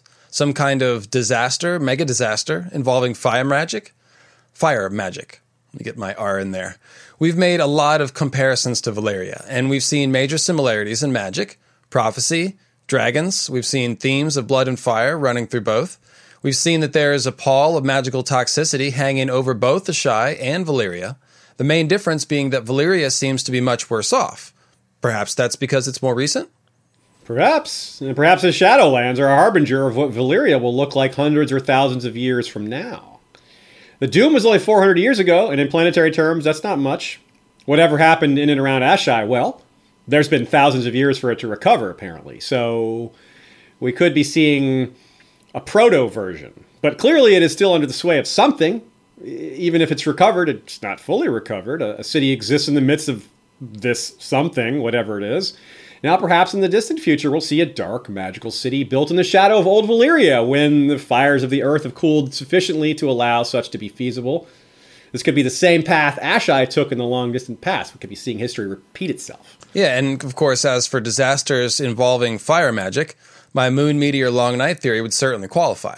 Mythical astronomy of ice and fire listeners know that I have more than a few ideas about major uh, fire disasters. That's right. And in the YiTi section of the World of Ice and Fire, there is a mention of a black meteor falling from the sky around the time of the long night. Huh. So this isn't just out of nowhere, no doubt. It's something we'll discuss in our next joint podcast. Meteor impacts bring a lot of fire on their own, of course, and they can also trigger volcanic eruptions mm-hmm. and earthquakes. And if there if there's any magic involved, well, that changes the whole scope of things. So there may be some combination of these events that took place in the Shadowlands. And if you haven't already, check out LML's podcast for more of the Moon Meteor talk. Thank you very much, my friend. Uh, one interesting thing to note about the Black Meteor in the YiTi story is that the story ends with the Azor Ahai fighting the darkness with Lightbringer. So it's part of the same myth, if you will. It seems like all of this might be connected the current state of Asshai and the Shadowlands, fire magic disasters, Azor Ahai in the Long Night, maybe a meteor. Hmm, maybe. We might be able to discern something about the nature of the shadow either way by talking about those who go beyond the walls of Asshai. We're going to go back a bit to the shadow binders that we brought up earlier. Now that you're a bit familiar with them, this will make more sense. Why the masks? They alone dare to go upriver past the walls of Asshai into the heart of darkness. So the hostile environment may be responsible for some of the consistent, mm, peculiar behaviors that we see, such as remaining anonymous, an apparent local theme. Those who walk the streets of Asshai are masked and veiled and have a furtive air about them. Oft as not, they walk alone or ride in palanquins of ebony and iron, hidden behind dark curtains and borne through the dark streets upon the backs of slaves. Everyone? Really? That's apparently so. Not just Quaithe and her kind. I guess the type of mask different, uh, differs, but we see this verified elsewhere. It's not just a rumor, apparently. Quentyn Martell sees some Asshai and Volantis. They are wearing masks. Dany sees the only glimpse we have of The dour and frightening shadow men, who covered their arms and legs and chests with tattoos and hid their faces behind masks. But a lot of people do not trust such things. For example, Khaleesi. Better a man should swallow scorpions than trust in the spawn of shadows who dare not show their face beneath the sun. It is known. Are these masks concealing damage done to them by living in such an unhealthy area? Humans with twisted appearances remind us of Mantarys, the city of so called monsters just north of the smoking, ruined Venerian peninsula. Perhaps it's merely an enduring cultural tradition, these masks, based on mutual secrecy. It fits in an anonymous kind of way. You know, they're all this anonymous magic, anything goes type situation, so everybody kind of keeping to themselves. That kind of fits. And the tattoos remind us of the Red Priests a bit, some of whom have masks of, tattooed on their faces, like Benerro and Moqorro. But there's more to it, I think. Yeah, and in fact, it's a widely held belief that Melisandre is using a glamour to hide her true appearance, which could be burned, old, tattooed, lizard like, all of the above. Yeah. Perhaps another mystery we'll learn more of down the road. Yeah, her mask is of a different sort, but it's a mask still. It's a fitting one, as she tells us that glamours involve shadows. Uh, it's a fitting one. Did you do that on purpose? Or? Uh, yeah, yeah. maybe. So I see, uh, I see what you did there. But uh, now we don't exactly know what a shadow binder is, of course. Now I have a little theory about that. I tend to think that they might be human sorcerers who have transformed themselves through fire magic, something like a fire equivalent of an other. Now, in A Dance with Dragons, we get a Mel POV, and she experiences one of her fire visions, and while this happens, she bleeds black blood and, quote, has the fire inside her, searing her and transforming her. The chapter is also filled with a discussion of how Melisandre barely needs to sleep, hopes one day to not even have to sleep at all. She's also thinks about remembering to eat once in a while just so she doesn't freak people out. yeah. so, in other words, she's becoming something other than human, a being of fire. She's being transformed. She has a fire inside her, it's transforming her. So, the sentence about only the Shadowbinders dare to journey upriver into the heart of darkness makes me think that perhaps the only people who are able to go there might be fire transformed beings, and that that is part of becoming a Shadowbinder. Melisandre seems to be on her way to becoming one of these fire beings, and perhaps Quaithe is one too. We don't know. Dany thinks of herself as being fire made flesh, like the dragons, and that also gives us the sort of idea of a sorcerer made of pure fire. Now, there's an interesting parallel as well that I think is worth bringing up, even though it may seem like it's not connected at all. The idea of Melisandre transforming herself into a being of fire so that. Or transforming herself in some way. It doesn't have to be a being of fire, just in order to travel to the shadow. That's a very tight parallel to what to Jon Snow's death. Jon Snow is dying and coming back probably, but he'll be different. He'll be a, a, supernatural being probably. And one of the expectations, if you're at all like me, is that this transformation will allow him to go into the north where it's freezing and cold and humans can't survive. This is a very similar going transforming yourself to be able to handle the cold, transforming yourself to be able to handle the fire or the shadow. Right, right. Doesn't sound crackpot when you put it that way. You know? No, think of Cold Hands. I mean, he's able to roam around north of the wall precisely because he's undead and transformed in some state. Yeah, absolutely. So Anyway, it's interesting when you compare the higher up red priests. They have these masks of tattooed flames, and the masked shadow binders and the masked shadow men who are covered in tattoos. These things aren't necessarily connected in a direct way, but there's no ignoring the similarities, and the possibilities are there. It's very fruitful. Moqorro, in particular, is noted to look like a demon because of his mask and his pitch black skin. He's not black like we think of, you know, African Americans. He is black, like pitch black. Literal black, in other Yeah, the, the, the description is very dramatic. Yeah. Yeah, and he yeah, he's terrifying.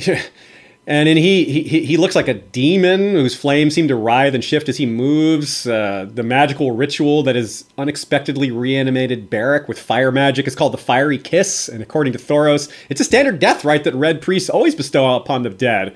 Uh, presumably, he doesn't always resurrect people. that would be crazy. But the fact that it worked that way for Thoros and Beric might indicate that its origins have something to do with animating beings with what we can loosely call fire magic, for lack of a better term. Yeah, I mean, if the original fire mages and shadow binders were some sort of beings transformed by fire, at least part of the way, it's almost like the red priest who tattoo their faces to look like flames and wear robes meant to look like flames are dressing in remembrance of this deeper magical truth. Like think about the Ironborn. They have the custom of drowning and resuscitating people, quote, you know, drowning people, which there is just a, C- a CPR resuscitation, but it could be imitating an older magical ritual, something that Patchface might have tapped into, where there's an actual magical resurrection via water magic in his case. So it could be that the Ironborn are just remembering that with a ritual that's kind of disconnected from the original thing. It would be kind of like um, a cult of would be ice magic worshippers in the north dressing up like others, or snow demons. And uh, the wildlings, known as the Men of the Frozen Shore, might already be doing something like that. They're said to worship cold gods of snow and ice.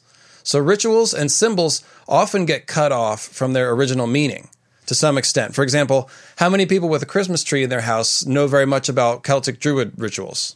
Very few. Maybe I bet our listenership is a bit more fertile ground for that, but in general, A couple, a couple. not many. A couple, yeah, a few of you guys for sure. A few, But you can see what I'm saying. guys and gals out there.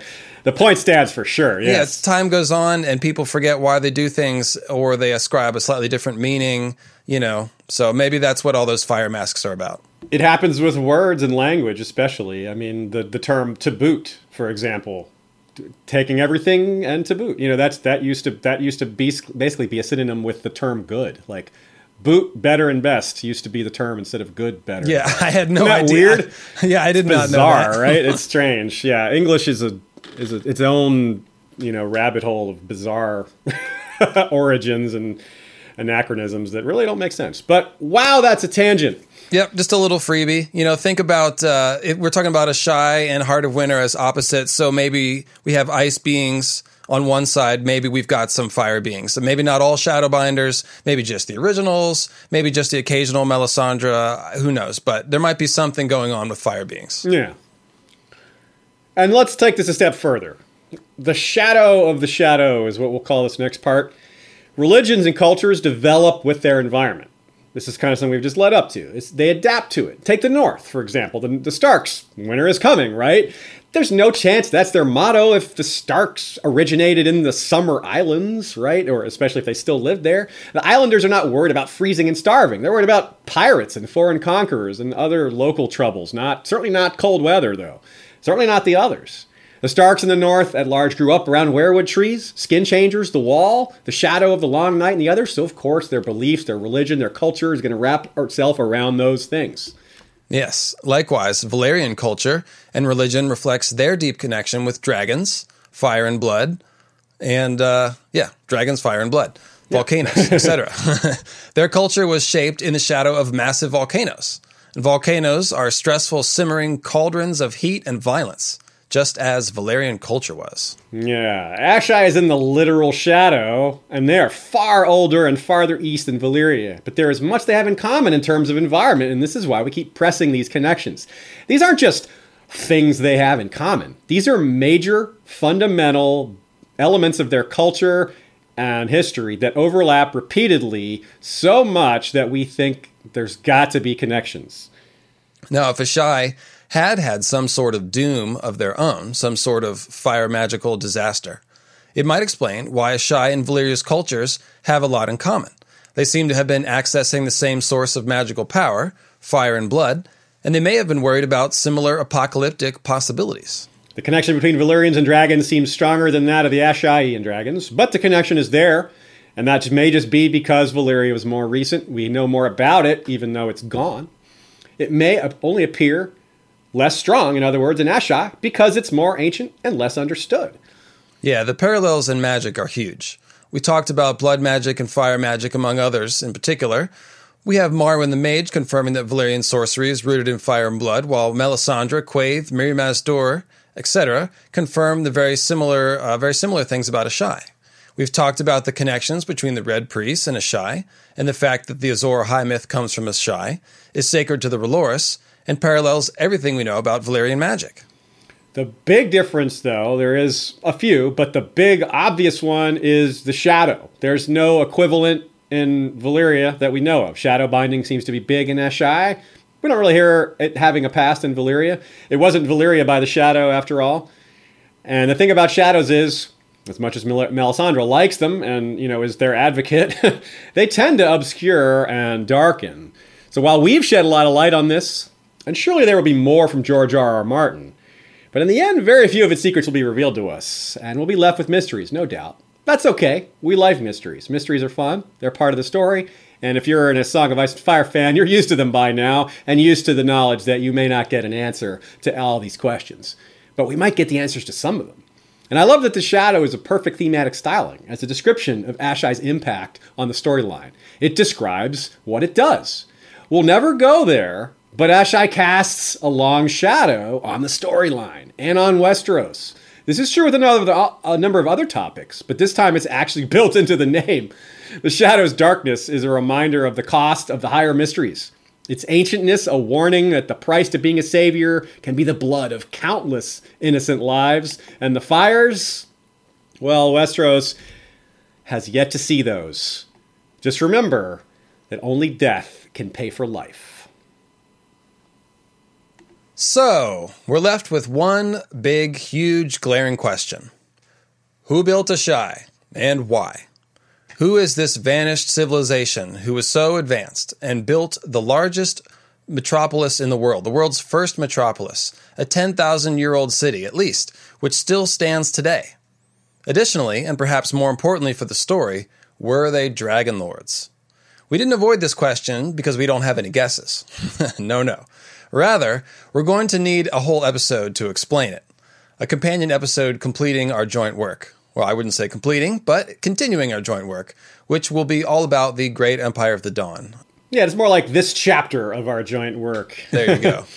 I'm sure it'll be it'll probably be interrupted by the TV season, but uh, we'll certainly come back and do some other episodes together in the future after the Great Empire of the Dawn. And we don't know exactly when that will be. It might be next month, but it might take us a bit longer. As cor- of course, this episode grew in the telling, so we can never tell what's coming. I've sort of learned not to make promises about when we can do things. I still fall into that trap all the time. Well, I, but, I promise to do my best to uh, to force you to crank this out as soon as possible. Right on. Well, that's good. So everybody can uh, cheer you on for that, and there you go. we'll cheer each other on as well. So thanks to everybody who helped make this episode possible. We got a lot of outside help this time, as much as we hammered on it between ourselves. There's always people uh, adding their voices and thoughts to it. Thanks to Jace Targaryen, as you mentioned earlier. Thanks to Ashea. Thanks to everyone else who suggested and asked questions about this topic in the past, anyone who shed light on any of these things that helped us get it in our minds and think about it. Thanks to our voice helpers as well, the Amethyst Koala and Ashea again. And we've got a lot of coming up before the TV season, but I will wait to talk about a lot of that at another time. Or we've got a Q&A episode coming up later, and we'll break down some of those things. So now I want to thank our Patreon supporters. We have our peers of the realm. First, Lord Cash Craig, Hand of the King, Lord of Mines, Lord of Makers, and the Black Pupil. Lord Jim the Fortuitous of the Wars and Politics of Ice and Fire blog and Warden of the West. Lord George Stormsville the Cunning, Lord of the Chiliad and Warden of the East. Lord John Reed of Castle Woodbridge is the Lord Borealis, the Light of the North, and Warden of the North. The Warden of the South is currently unoccupied. Outside the realm, we have Rory the Rogue, Archer Extraordinaire, and King Beyond the Wall, who subjugated the vicious tribes of the Frozen Shore, as well as the northern tribes who remain nameless. Our, our small council is made up of Lord James Inkblade, the Scholar Knight and Master of Whisperers, Grand Maester Itai, who wears the jeweled collar of many metals. Lucifer means Lightbringer, is our High Priest of the Church of Star Wisdom. Sneaking in there, at a boy. Love that title. Love the Lovecraft reference. That's one thing we didn't get to talk about. All the massive Lovecraft references that are all over the place in the East. But we'll talk about some of that with Great Empire of the Dawn. That's fun stuff. Also, Lord Robert Jacobs, Master of Coin. Rosie the Clever is our Master of Laws. Lord James Tuttle is our Master of Ships. We also have lords and ladies in their castles throughout the realm of History of Westeros. Lady Direliz of the Castle Naki, the Alpha Patron. Lord Dan of the Red Mountains and Castle Great Bell is the Breaker of the Second Stone. Lord Skip of the Veld is Lord of Castle Ganges. Cabethian Frozen is Lord of the Bricks and Castle Crimson Light. Lord Damien Sand. The Resilient is wielder of the Valyrian steel spear Swan Song. Mary Meg is Lady of the Bloody Stepstones. Gregor the Toasty is Lord of the Breadfort. Alicia Everlasting of the Green Blood is Lady of Desert Rose. Geoffrey the Unflinching is Lord of Sand Lake. Lord Greybay of the Queen City. Lord Ryan of Castle Stonegate is Guardian of the Rocky Mountain Pass. Lord Garin Devilhand is Lord of Devil's Hand Keep. Lord Brandon Slate is the North's Hammer, harbinger of the old gods. And Lady Bram is light of Winter's Garden, beacon of the Northwest. We also have King's Justice, Sir Troy the Steady, wielder of the Valyrian steel blade Fate. Our History of Westeros Lord Commander is, of the King's Guard is Lord Commander Shepard. Our History of Westeros Night's Watch is commanded by Lord Commander George the Golden and First Ranger Sir Fabian Flowers, the bastard of Green Shield. Well, a little bit more, as always, we like to save a few tidbits for after the credits. This episode was heavily scripted. We often mix scripting and open discussion, but because we had so much for this uh, material for this one, we we kept it kind of tight. But we got a little bit of a little bit shorter than we intended. We can we can do a little more talk here. So we got a couple of things we saved if we had time for them. So let's get into that.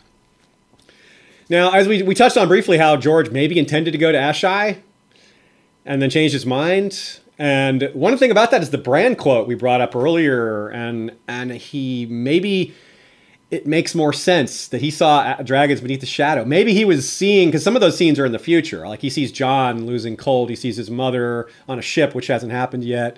So maybe he was seeing the future or seeing some, a metaphorical thing of Dany. Oh, he sees uh he sees Gregor's uh, head decapitated with black blood and darkness Yeah. flowing out, and that's a foreshadowing of something that doesn't happen till the end of book three, book four. Yeah, so there's real room there for that's something to be that maybe George changed his mind on, or he, he didn't. Maybe it's just just, just another reminder of the truth of dragons and Azor Ahai. It all runs through Asshai, and he even wanted to sh- introduce that concept in, in another point of view, someone that's kind of not really related to that part of the story in a, in a in an obvious way. At least not at that part early of a Game of Thrones. Connecting Bran to Dany at that point, it's like what? to me it's it's kind of a parallel to Dany seeing the blue rose in the wall. It's it's uh it tells us that these stories are meant to be connected. I I mean, of course, it's a book. They're not just going to be separate stories, but those are the kind of things that tell you like dragons are somehow relevant for Bran to see, and Dany's for some reason the wall and the the blue rose in the wall, which is probably Jon. Uh, yeah. you know that's relevant to her somehow. Now, i- another interesting question is the other things that Quaithe could have meant by to touch the light, you must pass beneath the shadow, that sort of thing. And to go forward, you have to go back.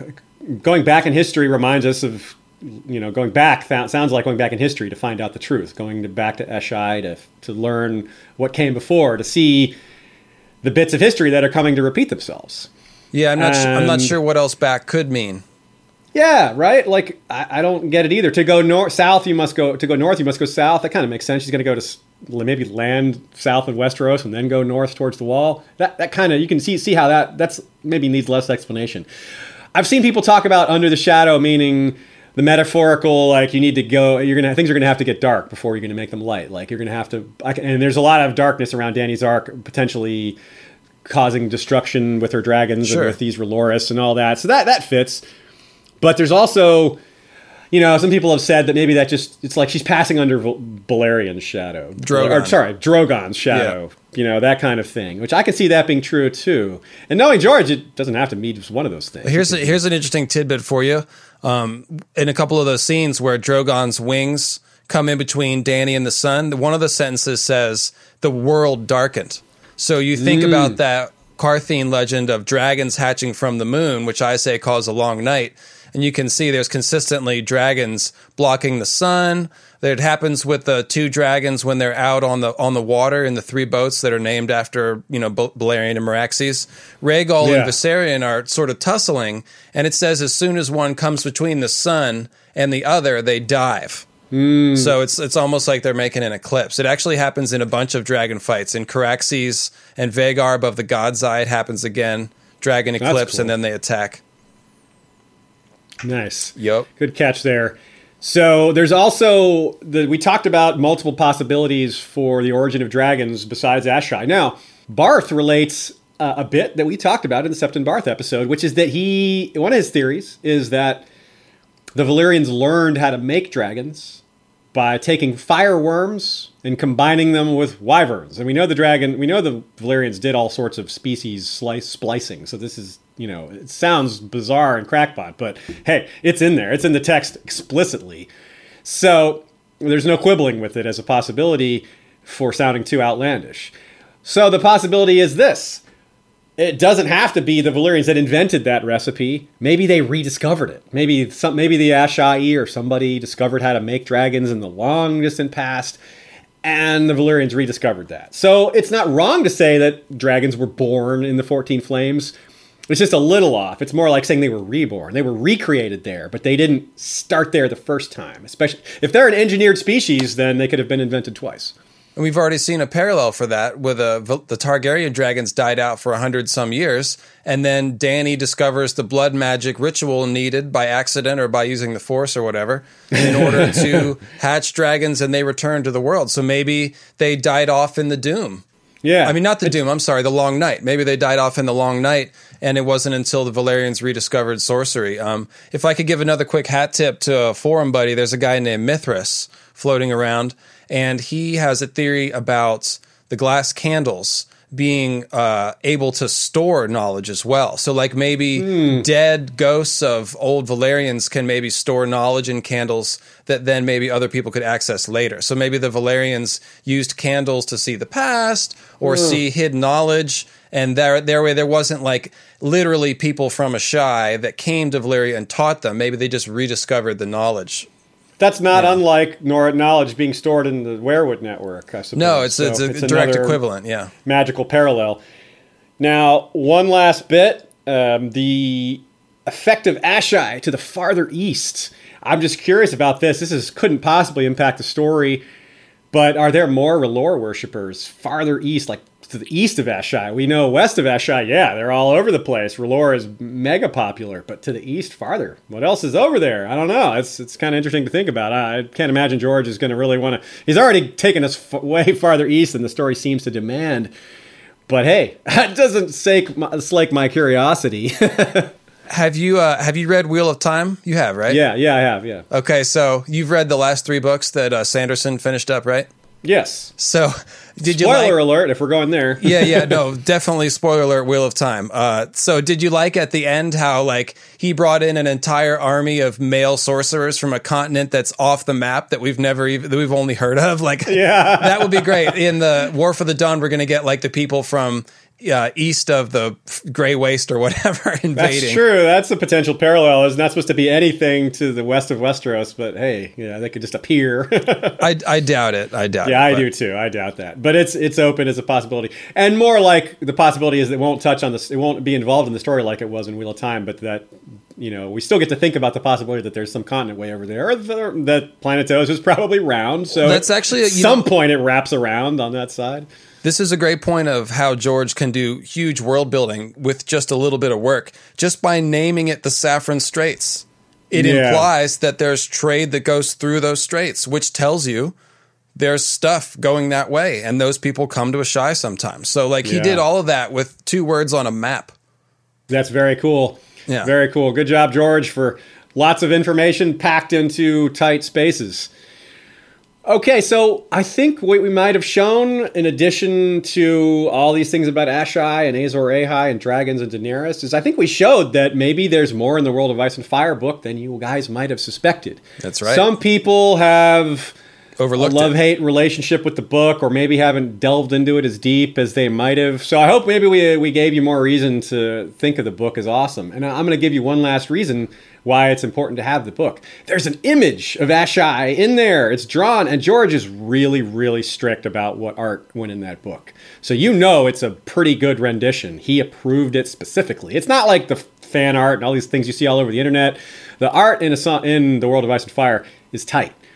So I highly recommend it. You can get the book through our website, historyofwesteros.com. There's numerous shopping links on the right. Just follow the links. It's very straightforward. But if you don't have the time for that, if you don't want to sit down and read it, you have another option. Also, to the right on historyofwesteros.com, there are many very apparent links to audible.com where you can get a free trial, sign up, 30 days, no commitment. You can get one free book download that you get to keep even if you don't keep the subscription. Why not make that the World of Ice and Fire? Listen to it on your way to work while you're doing chores, or hey, pick up the, the books and do a reread. That's the other thing I think we we do that a lot of times in these episodes. We reveal what we missed, what you missed, what we all missed. The audiobooks are a good way to reread without committing quite as much time and energy to it because you can do it while doing other things. So pick up Game of Thrones on audio, World of Ice and Fire on audio, or if you want to go all the way back to the beginning and reread them, heck, that's what I love to do. Anytime I read a new book, I consider, wouldn't I rather reread A Song of Ice and Fire again? It's always a debate I have with myself. Shouldn't I just read A Song of Ice and Fire again? Wouldn't that be more fun? Well, it's a Go ahead. If I, if, if I may, I was just going to say that uh, you know some people complain about Roy Dotrice reading like Sansa's lines or whatever. Yeah, I, I for I one, get that. I'm fine with it because to me it's just like uh, the Princess Bride, where the, the grandfather reads the whole story. But I, I will say that uh, the old maester that narrates A Song of Ice and Fire must be the role that he's born to play. If Yeah. anything. Yeah, you can't. There's no complaining about his little girl voices in the World of Ice and Fire because he's not asked to do that. You know, that's that's something that's he did. It's you know they asked him to do these voices. and It's like why? Why did you ask an 80 No, he's a perfect old little maester. girl voices? He's- but yeah, he's he a great- that. You're right. The maester voice. It's hard to do better than that. It's dead on. so, anyway, folks, I think that's it for today. Thanks again to LML. Check out the Mythical Astronomy of Ice and Fire podcast when you get the chance, as soon as possible. Especially if you're interested in these these the going deeper into some of these subtopics that are related to Asshai. And we'll be back soon. As I said, it's going to be a very busy time before season six for us, and during, and heck, after as well. So stick with us and visit historyofwesteros.com for more updates. And until next time, Valar reread us.